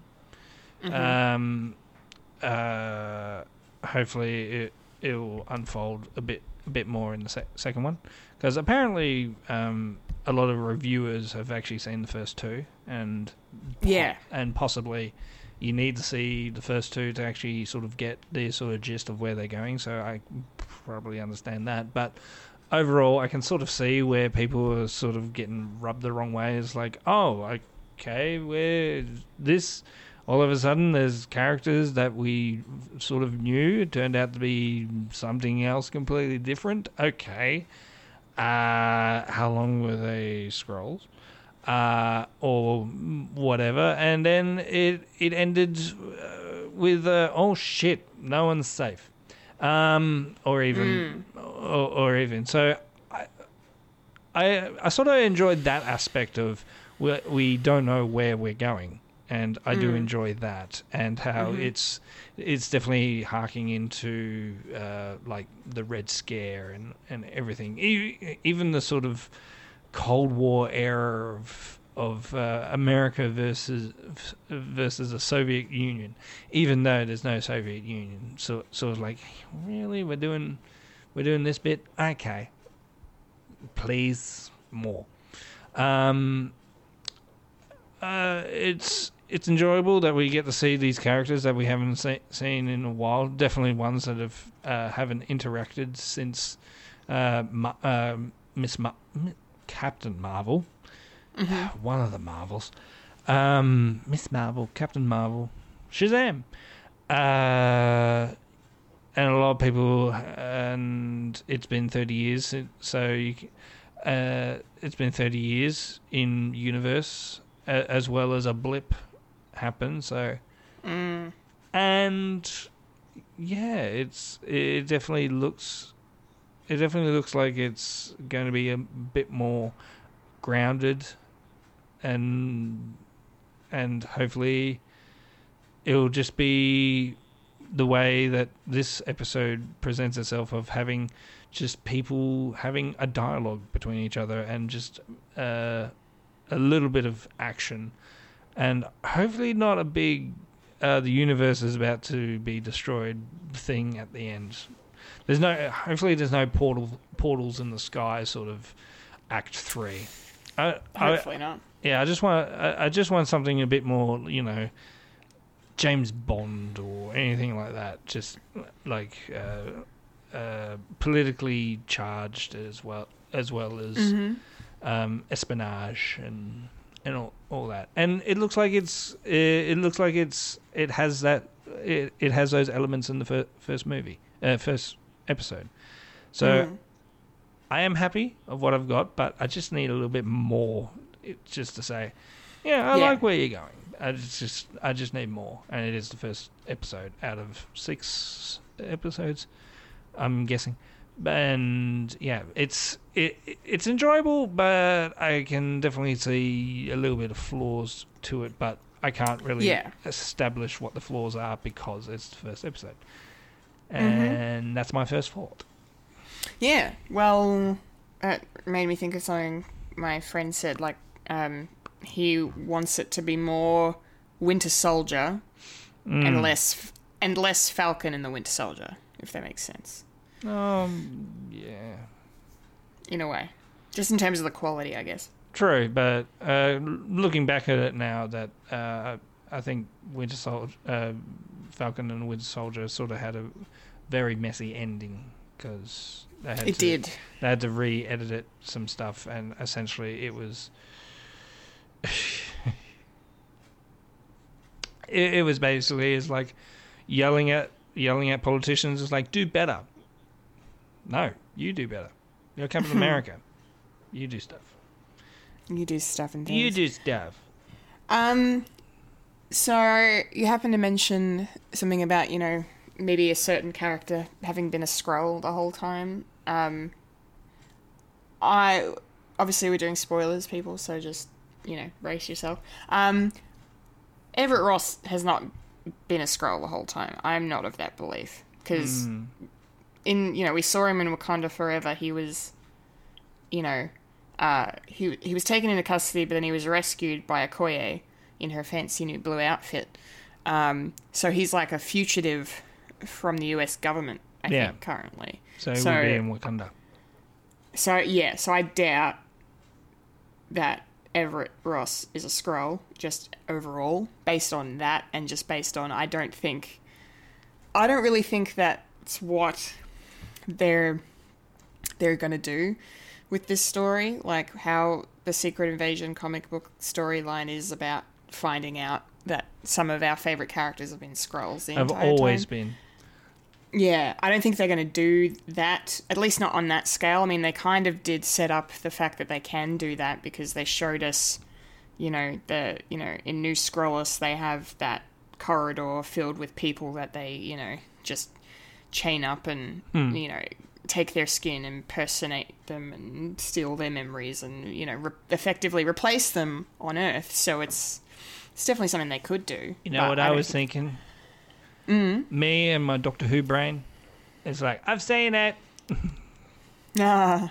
This is Zygons. Zygons, Zy- man. Seen Oh, it. Zygons do that. Okay. Yeah, Zygons do that. Doctor Who did it. It's been done. Been done during the seventies. done. And in that episode, they also explained the Loch Ness monster. yeah, That's it's a wild, wild episode, and also predicted uh, uh, Maggie Thatcher as well. Yeah. Yeah, it's like In terms of as in, sir, we got a call from the PM. Here's it. Yes, ma'am. ah, Because it wasn't. Uh, they they didn't. It was in the seventies, so she Yeah. she wasn't really there. So they predicted Mm. they predicted that. So they did a Simpsons. yeah, yeah. Yeah, Sorry, they also predicted the uh, submarine going down. Anyway, they did. Anyway, yeah. um, yeah, I, I hope this isn't all we see of of Everett Ross, but I doubt I doubt we're going to see him again. Um, in this episode, I don't think I don't think he's coming back. I think it's just a cameo, um, from Martin Freeman. But Hmm. who knows? Who knows? I will talk about that as well. Um, Please. because I I watch a guy uh, talk about uh, where would it been the sort of him being taken over by by a Skrull, and and he said, well, it would be interesting if it was uh, if he was a Skrull in Wakanda forever. Uh, because we get to learn that his ex-wife was um, in in uh, uh, Val was in the government, so he was like an infiltrator into the government sort of thing. So yeah, that, so that would have been interesting if they play it with that. So and Very true. an informant like and serious Martin Freeman. He, he can also be. He's like, well, he really has a British accent because we all know Yes. Skrulls are Australian slash British, whatever. Yeah. so everyone, Yeah. everyone who does, everyone who's British and has an American accent in the MCU is a Skrull. Doctor Strange is a Skrull. Who else would be a Skrull? Well, I mean, Spider Man. Yeah, Spider Man. Um, Chris Hemsworth is Australian doing a British accent. Yeah, but he's Thor though, Yeah, so he's already like uh, cosmic. So yeah, it's different. Yeah. Um. Anyway, um, yeah. What else to talk about? I mean, like you know, seeing seeing Nick Fury again is is really interesting in this episode because it's obviously been a long time since we've spent this much time with Nick Fury. Um, the real one. The real one. And, you know, he's not the same agent, uh, director of S.H.I.E.L.D. he once was many moons ago. Um, they really do spend a lot of time trying to drive home that he's, he's, you know, he's older, he's, you know, part of the old way of doing things, and he, he hasn't been the same since the blip happened, and, um, we even get like a quick, you know, flash cut to him disappearing during the blip. So it's obviously affected him quite severely. Um, and yeah, and I mean, that probably lends itself to why one of the reasons why he's up on that Saber space station is because, you know, he's kind of retired, I guess. Like he's, he's, he's up there doing work, but n- not really. Um, like I don't think he wants to really be involved in things anymore, and it takes takes what's going on with the Skrulls and for Talos to bring him down, to bring him and Maria Hill to bring them bring him into it, to be like, no, no, no, we need your help on this. You know, you're obviously steeped in the connection to the Skrulls and and everything that happened in Captain Marvel with the Skrulls. So yeah, you've got to be here for this. Um, so yeah, it's weird to see Nick Fury kind of on the back foot um, a little bit throughout this, but but I think it's fine. Like Samuel L. Jackson is always great to watch, and he is old now, obviously, and um, but still badass. You know, he has some really great dialogue in this. Yeah, um, and- Badass, bad knees. yes, pretty much. Um, yeah. Uh, one of my not to jump to the finale or sorry the or the end of the episode, but one of my favorite sequences in this episode was uh, towards the climax where he's like, you know, they're they're trying to you know stop the you know the the backpacks from blowing up and whatever's going on, um, this bombing and. Nick Fury gets distracted because he starts seeing the people like you've seen you've seen him see these people just in passing, but then there's a Skrull that's pretending to be all these people and you like you see them disappear in and out between the crowd and and behind from behind objects because you know it's so, it's clearly someone who's been tailing Nick Fury unawares and I just I just thought that was a really really cool scene and like the way Nick kind of puts it together and follows the thing. Um, yeah, I thought that was really really cool. So, yeah, what what are your thoughts on um On Nicky. Fury- Nick on Nicky Nicky On boy Nicky. Nicky boy. Uh, Nicky boy? Yeah, coming down from yeah, coming down from space was was pretty awesome. Uh, just a lone gunman coming back coming back home to you know sort out some shit. And yeah, it looks like those five years have done a toll on him, as well as just missing five years, and you've had all this, uh, all these irons in the fire, and, they, and they've gone belly up, and and trying to sort sort out what's been going on, as well as like keeping uh, keeping the Skrulls a secret for so long. It's like, uh, well, everything's sort of going going to shit now because what the Skrulls are doing, uh, and essentially, yeah. Uh, unfortunately, it is uh, a sto- uh, It is a a Doctor Who episode that I can't really get into because it's a spoiler for you for the future. Anyway, uh, but you you'll see some other similarities. And I thought, hmm, Doctor Who did it first. Uh, but yeah, um, it's kind of cool that he they changed up Nick Fury uh, for someone that um, is completely different to what we've seen. Like he doesn't have the eye patch anymore, so he doesn't need it uh, to make him look like other things. He got a beard. He's got a space beard. I didn't know you can grow facial hair in space, and yeah, just uh, I I- I think this is a good vehicle for Samuel Jackson to probably hang his hat on. Not necessarily there's going to be a death at the end because I I, I don't think so. Uh, but it will definitely be a good like a last hurrah. It's like you know what, I'm done. I'm gonna spend the rest of my years in space. In space. So I do, uh, I do like what they're what they're doing with uh, Nick Fury in this. Yeah, and just meeting up with friends and family. Family being quote unquote. I can't hear you. Sorry, I forgot I muted myself. Yes. Um yes, of course, his, you know, sort of found family, as it were, I suppose. Um yeah, I I I- yeah, it's really good. Speaking of that found family, let's talk about some of them. Um you know, we you mentioned before, you know, if you're a Skrull, you either have a British accent or an Australian one, or there's Ben Mendelsohn and then there's everyone else. Um, because I just love the fact that they're, you know, they made the choice in Captain Marvel to for him to have his Australian accent, and they've continued that obviously here. Um, and it's just, it's just kind of wild to me to hear his voice in this show in in the in the MCU to hear such an Australian like tone.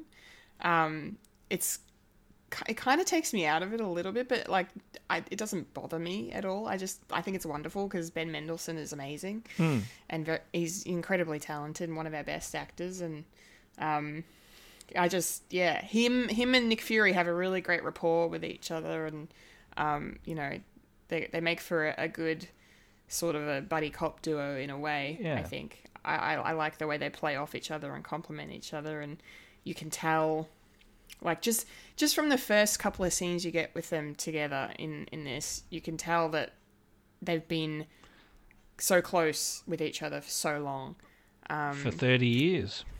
30 years it's been so yeah you re- the, the show does a really good job of addressing that and like emphasizing that in the right way to the point where it's making me now think about you know all those years where you know Talos was never mentioned, the Skrulls were never mentioned, all this stuff. But you know, it's it's whatever. Yeah. It's fine.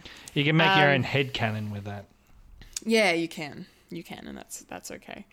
Um, it doesn't bother me too much. But yeah, I loved I loved seeing Talos again. Um, I it's a shame that they had to kill his wife off screen. I didn't love that. I thought that was a bit shit, uh, if I'm honest. But is what it is. I suppose they didn't have time to really fit it in, and they kind. I mean, she's kind of a plot device in in this because you know she's the reason that um, you know their daughter Gaia, played by Emilia Clarke, decides to, for the most part, it seems, uh, switch back sides because she's you know gotten herself caught up with um, uh, Gravik, the bad guy, who we'll get to shortly. Um, but yeah, but yeah, no, Mendo, Mendo's great. We love Mendo. He's awesome. Um, did you have any thoughts on on him on on uh, Talos in this? Um, I- I probably agree with you. It's a bit jarring, like hearing your own accent in a in a in an American show. Yeah, yeah, It, ju- yeah. I don't know. Uh, I'm sure it's probably a lot different if we were listening to something else. It's like, like, it, yeah. It's so it's not as jarring as like um like Korg or anything like that. yeah. you come to expect it. It's like, Yeah. yeah, that's that. Yep, Mali. Um,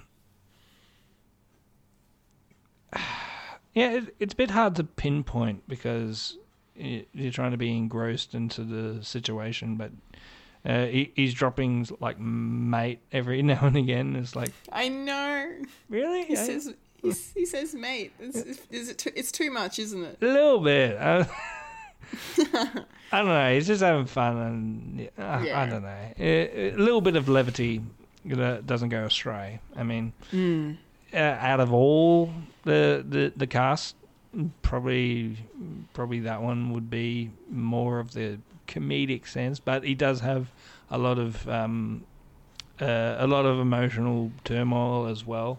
Like like losing a wife, uh, quintessentially losing a daughter at the same time, um, uh, and as well as him being the only Skrull, uh, uh, essentially fighting against other Skrulls, and you get to see that in in when Nick shoot, shoots the other Skrull. It's like I didn't say that. And you can definitely feel like the sort of uh, anguish that he has is like that he if things were different he would have made it different. But he he's just in between he's essentially between the rock and the hard place and and how and how he and and also that scene where he's hold he's essentially pointing a gun at his own daughter that was. Mm, I, I can definitely see why they,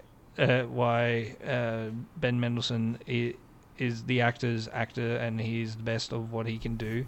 Uh, doing doing doing like high emotional stuff as well as doing like a little bit of comedic stuff as well as, and having the sort of uh, dropping of like mate every now now and again is like yeah it's something similar it's something good it's and it is this character. Then, and it does make me fear in the future that is, mm, yeah.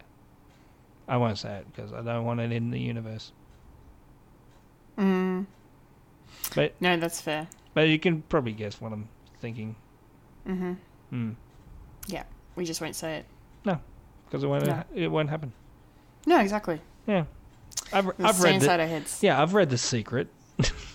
I know I know that really happened. anyway, Um. Yeah. Well, I really loved. I really loved that scene in the tunnel where he confronts Gaia and, you know, tries to talk her down and and you know he, he tells her about you know the fact that her mum's dead and the Is- people she's she's allied allied herself uh, with uh, you know responsible. So yeah, it was a really great scene. your mum got fridged. Yes. Oh God. God damn it. Um. But anyway. Um. Yeah. Emilia Clarke, Gaia. Um. I. Yeah. I'm keen to see more of her. Yeah, Um. it's only the first episode. It's only the first episode, didn't get a huge chance to really go deep with her character. Like, we, you know, they they I guess they touched on her, le- you know, the and the like her reasons and the reasons why the Skrulls kind of kicked Talos out of the council and, you know, and now have this massive kind of rebellion going on. Um, but yeah, they haven't really gone too deep into her and why she's with them, like why she would go against her father, her parents, in order to, you know, support this cause. Um, so, but I, I, I liked, I also liked the sequence where we, you know, we follow her, where where this, you know, new Skrull gets taken into New Skrullos, and then you get the introduction of the landscape of what they're doing, and um, you know how many of them there are there, in you know in their real forms or in their human forms, and um, you know the the fact that they they have actual plant life and food from their home planet um, that they eat and, and, and live off and all of that stuff. So it's a good way. It was a good way to like humanize them. But then they they do that, and then they show you, you know, that corridor of all the people uh, imprisoned against their will um, being replaced, and that's you know kind of dark stuff. Um, but yeah, I like I like Gaia. I think she's cool. Um, I don't really have too much else to say about her uh, at this point. Like you said, it's the first episode. Um, and I and speaking of like, not to jump jump ahead too far, but just um, Gravik as a villain has, is not grabbing me yet. Um, as much as I, like I said, I liked the, you know, the scene in the climax where you know he's changing forms to lure Nick Fury. Like I thought that that's fantastic, but I he doesn't strike me. I don't know. I don't know. Like there's, I don't. He's not. He's not having the desired effect for me. I don't know what it is, but which is a shame because I really like the actor Kingsley Ben-Adir. Like he's he's quite good. Um, so yeah, hopefully we get to kind of flesh him out a bit more because at the moment he's feeling a little one dimensional. I don't know. What did you What did you make of Gaia and Gravik, uh, Michael? overall, yeah. Um, with Gaia, you, you're sort of getting, you are getting reintroduced to her because first time we saw her, she was a child, and and that was it. It was basically she was a child uh, in this in this uh, circumstance of um, even children are not uh, uh, even children aren't uh, immune from being uh, being attacked and and and and with the genocidal tendencies within uh, within the Captain uh, Captain Marvel sort of thing. Uh, Sorry, I got a message from uh, YouTube. Uh, no purple and blue hair, Kendall, from my wife. Oh, hi Sammy. No, it's gone. It's gone. I'm a redhead, as you can see, Yeah, but it's it's not done yet. It's still cooking. Yes.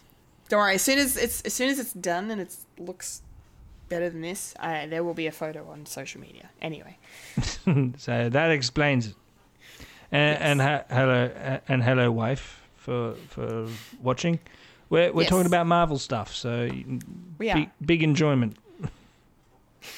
she doesn't care. Um, yeah, with the Gaia stuff, it's like being uh, reintroduced to her, and and it helps us to get introduced to what the Skrulls are up to, and they're they're in they're in Russia, Mother Russia, and and Gavik. Yeah, still still trying to um, tr- still trying to work out what his uh, uh, main sort of main goal. I mean, uh, surface level, it's basically uh, trying to find their people a place, and it's been thirty years. So I, I'm guessing it's been, there's a couple of generations saying, "Oh, when when are we going to find our own place in the world?" And you get to see, and you sort of see that echoed in real life with, like, um, uh, generations of immigrants coming coming to places like, when when can we make it our own? and the and just the constant frustration and no we need to keep we need to keep quiet because you know we're we are aliens on a quote unquote aliens on a on a planet that doesn't know that we exist so and the previous and I'm guessing like the previous like aliens that have uh, interacted with the human race have tried to kill them. So I can I can I can see why there's sort of uh, maybe a bit of you know uh, animosity when it co- comes to like introducing an alien that's going to be living next to next to the the human race, and so they then and I'm guessing they'll probably use this bomb uh, to I don't know wipe out the human race and and claim the claim the Earth as their own. I'm guessing. So a bit of a lone wolf terrorism mixed in with there. So um, I can sort of see a couple of um, parallels with the Flag Smashers from uh, Winter Soldier and and and Falcon. Uh, Falcon and Winter Soldier. That's the order of it. Uh, Yep. But instead of uh, humans, it's aliens this time. Aliens. And by the end of this se- series, we're gonna uh, we're gonna say, okay, who did it better? who did it better? So yeah, it's just first episode, and it's a very interesting take. And I love science fiction to tell a, a deeper story about ourselves. Yeah, absolutely. Absolutely. Um gosh, that would be a really nice way to end it if there wasn't a slightly cou- couple other things to, to talk about. Uh, nah, there's a death. Who cares? uh, um cool. Well, I mean there's a couple other characters we can just briefly touch on. I mean, you know, Don Cheadle's in this show, Rhodey's back, but you know, he he's in this for one scene and it's him talking to the president, played by Dermot Mulroney. Um, and they're just concerned about Nick Fury. Um, there's not really a lot to unpack about that, to be honest, but um, I want more Rhodey. Um, and then, yeah, we have that scene with Olivia Colman's character, Sonya Falsworth. Um, she's MI6, I'm pretty sure she said, if I remember correctly. Yeah. Um, yeah. think so. So and has a has a history, a long history with Nick Fury, and I I love Olivia Colman, and I think she did an excellent job in this scene. Um, you really do get the feeling that they have similar to Talos and, and Nick Fury. You get the feeling here with these two that they've also had a long-standing relationship of some sort, stretching back decades. Um, you know, so I thought I thought that was really cool their conversation as well. Um, she's very curious. Like I remember saying when the first uh, trailer for this came out last year that um, you know I thought she was going to be the a, a villain in this. Like she kind of gave off that sort of a vibe, an antagonistic vibe. But um, I'm not so sure. I mean, the second trailer came out and made her not so villainy, and now it's like, okay, I feel like she might be a, she could be a thorn in in Fury's side at some point, but I, Yeah. it remains to be seen how. Um, but I'm intrigued. Yeah, it's kind of like um, uh, Fury and his band uh, are caught in the middle of uh, this this war between humans and Skrulls, and Olivia being the the human side of not trusting like anything, and and what the Skrulls are, are, are attempting to do. So Mm. um, I can sort of see what, what what's been going on. It's sort of like we're going to be in the middle. It's like making sure every everyone plays nice, but yeah. uh, those pawns have moved at the end. Mm. Yeah, well, we can probably talk about the ending because, you know, there's one character we haven't talked about yet. Yeah. Um, because I'm saving her for last because, damn. Um, Maria Hill. Let's pour pour one out for Maria Hill, ladies and gentlemen. Um, yeah. Um, I'm. Yeah. I really like Cobie Smulders, and I love I love Maria Hill. I think she's been a great character across the movies. Obviously, we haven't really gone into too much depth with her um, and her story and who she is, and you know, she's just kind of been one of these characters. It's like a connective tissue of plot between all the different movies yeah, which is you know what what you know Nick Fury has been and and what Coulson was as well. Um, but she's great. She's awesome, and she's you know she's always had Nick's back. You know, um, since uh, the first Avengers movie. Um, and yeah, and then she she's great in this episode, and then she gets killed off at the end. mm, Um, I watched one YouTube video that reckons that she's not actually dead. Um, cope. and I- and I and I disagree. I think she's definitely I think she's definitely dead. I don't think Nick Fury would have run away if she was still alive. I don't think he would have done that to her. Um, but yeah, I wasn't expecting that to happen. Um, but it's it is it is shocking and it's upsetting and I cried and yeah, and I I hope her death means something and I hope that they can avenge her. I didn't mean to make that pun, but I did. Um, yeah, yeah. So I'm I'm sad, but you know, it was I don't know. It was it quick? Is it me? Am I being harsh? Was it a quick death? Like it was a kind of a sudden. It just kind of felt out of nowhere during the chaos of the explosion. I don't know. What did you What did you make of it all, Mike? Um, I'm not sure if it was quick or not. Uh, is to be seen, but it it definitely is. Um, I don't know. Um, because I can't because I can't imagine it because it being the first episode, and hopefully it does mean something, not just Yeah. not just to uh, you know, make Fury determined to stop the Skrulls at any cost. You know, fridging Yeah. fridging another character. and now, yeah. and now and now him and and and Talos have uh, have something in common. Dead female friends and relatives. Companions. Ah, anyway, but yeah.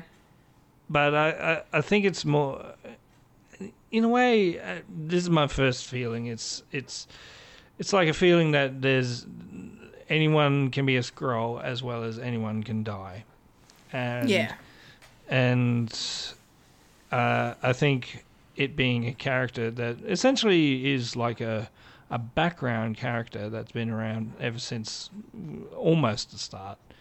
And and been been around with Nick Fury for much longer, and that's why I'm think, thinking it's i it's definitely turning a corner, and how you know, like Marvel hasn't done uh, death. i- Death is going to be meaningless yet, because in comics, death is meaningless. Everybody comes back, uh, and I can definitely see why people people may go, oh she'll she'll come back. It's the comic. It's adaptation to comics, so they're not coming back. I mean, Coulson came back somehow. I don't know. I've never Yeah. seen. I've never seen Agents of Shield, and I'm never going to. Um, No, it's a good show. uh, then why is it over? Um, It got seven seasons, man. That- Jesus, calm down. too long then. Um, uh, come on, you know, Supernatural got longer, and one of them died yeah, from more tetanus. than twice as long. Um, from didn't didn't get his tetanus shot. Could have survived. Um, anyway, spoilers for Supernatural. Even though I'm not going to say it either. Um, what was I saying? Um, it's that time of the night. It is. it's the sleepy time. Yeah. Sleepy hour. Uh, I can't remember what you're saying either. Maria. Maria Hill. You were talking about like yeah, de- oh, permadeath versus Yeah, like, permadeath You know, to- de- death. Death is meaningless. Yeah, yeah. So Yeah. it would be a whole. lot- It would be better. It is like better to actually. mm, It's it's bad to say, but it's horrible to say, but kill her off like permanently. Um, because yeah, otherwise it it would mean more to um these outcasts trying to save uh trying to save Earth. I mean, in a way, Nick Fury has been been handling the the human and Skrull sort of thing for ever since ever since Captain Marvel. So, um, and it can only end two ways: either peace and harmony, or absolute absolute annihilation of a of a of a species. Mm. And it's the trolley problem all over again. There you go. Yep. And then the incentive of, you know what, fuck these guys. They kill they killed my my friend, colleague, acquaintance. I don't know. Yeah. All of the above. Yeah. So I don't know how to feel about it yet. But it definitely was a huge fucking shock. It was. Oh. Oh. Yep. We're doing that, are we? Mm-hmm. Okay. No hot no whole bars. Yeah, Marvel yeah. Marvel is turning a corner. Of having something a bit more substantial than than, you know, whimsical and stuff. Like earthbound stuff.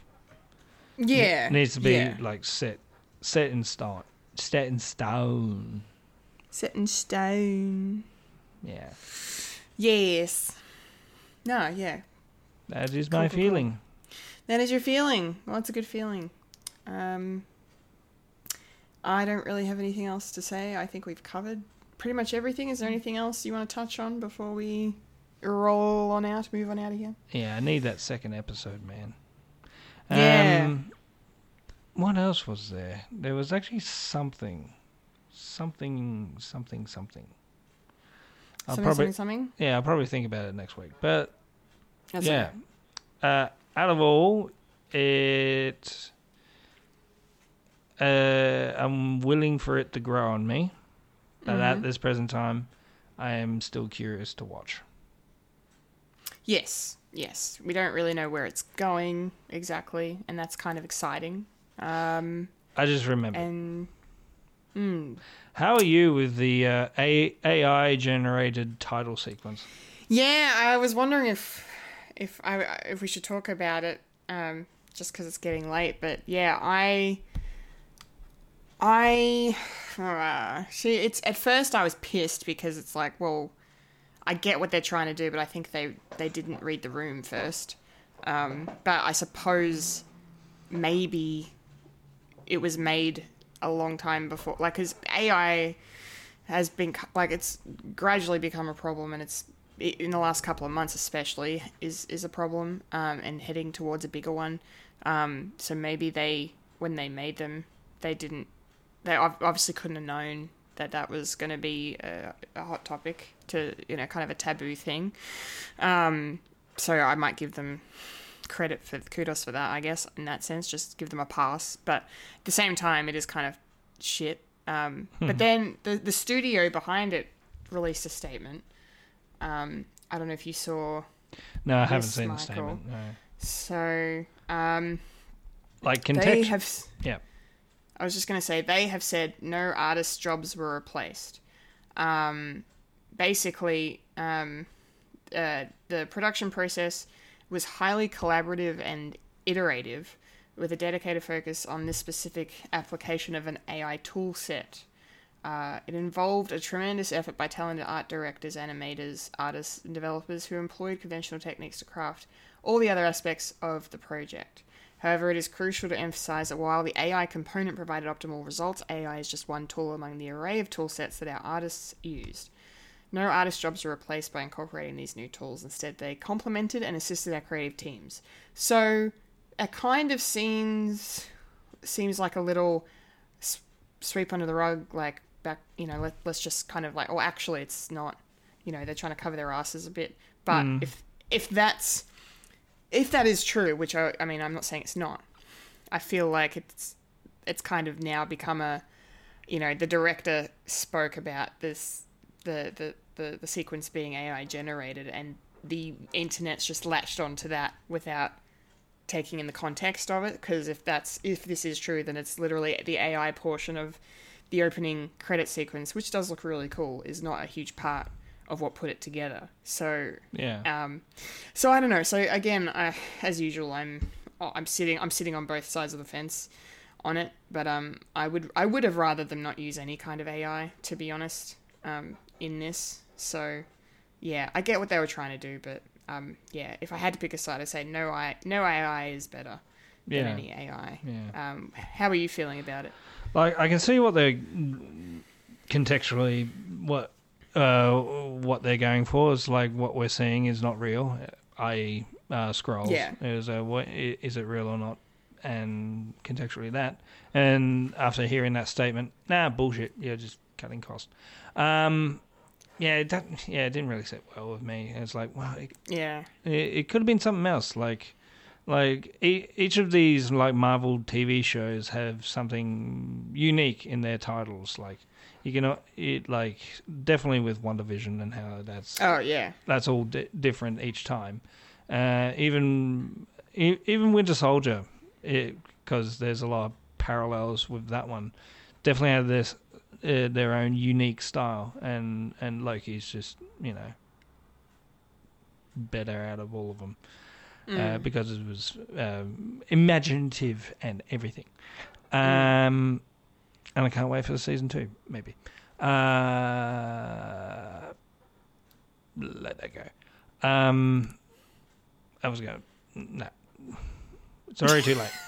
Anyway, yeah, I am. I'm. I'm looking forward to it. Um, Yeah. Good. yeah. Um, yeah. I just. Yeah. Just.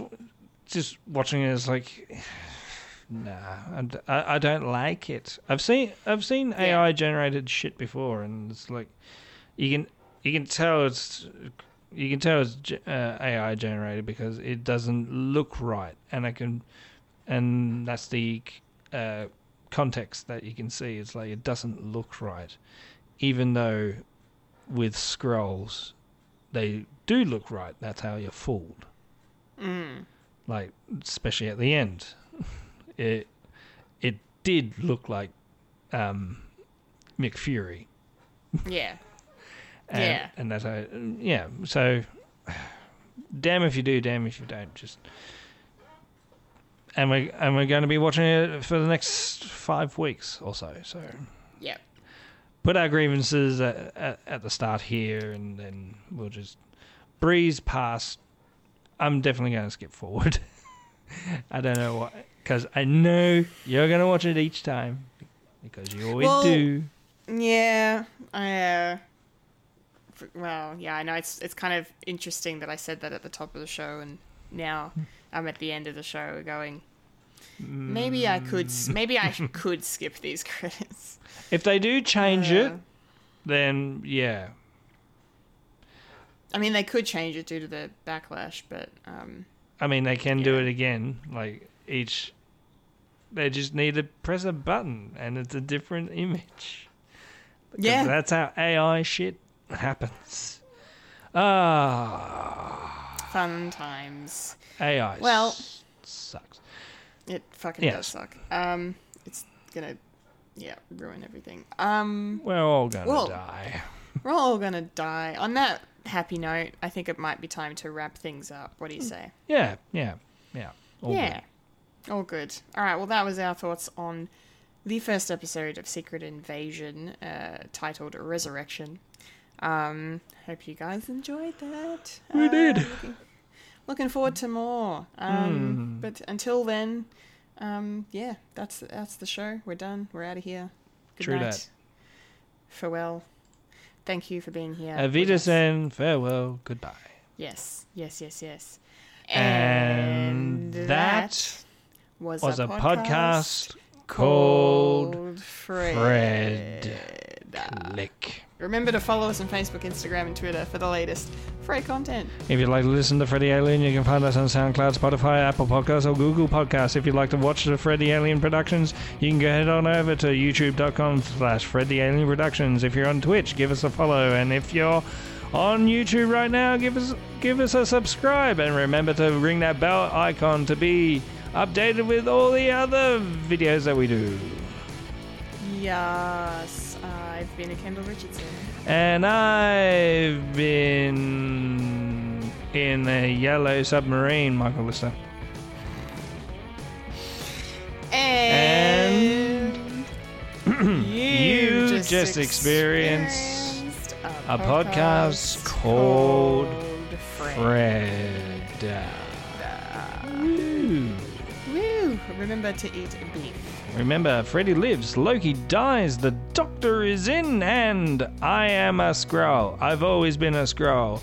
Ever since you met me all, all those years ago, Kendall, when I was going out with Sammy, uh, I, I was a Skrull. Haha.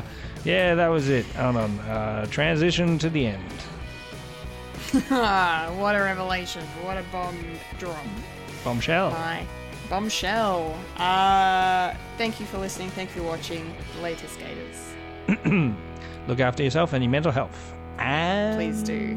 And see. Nah.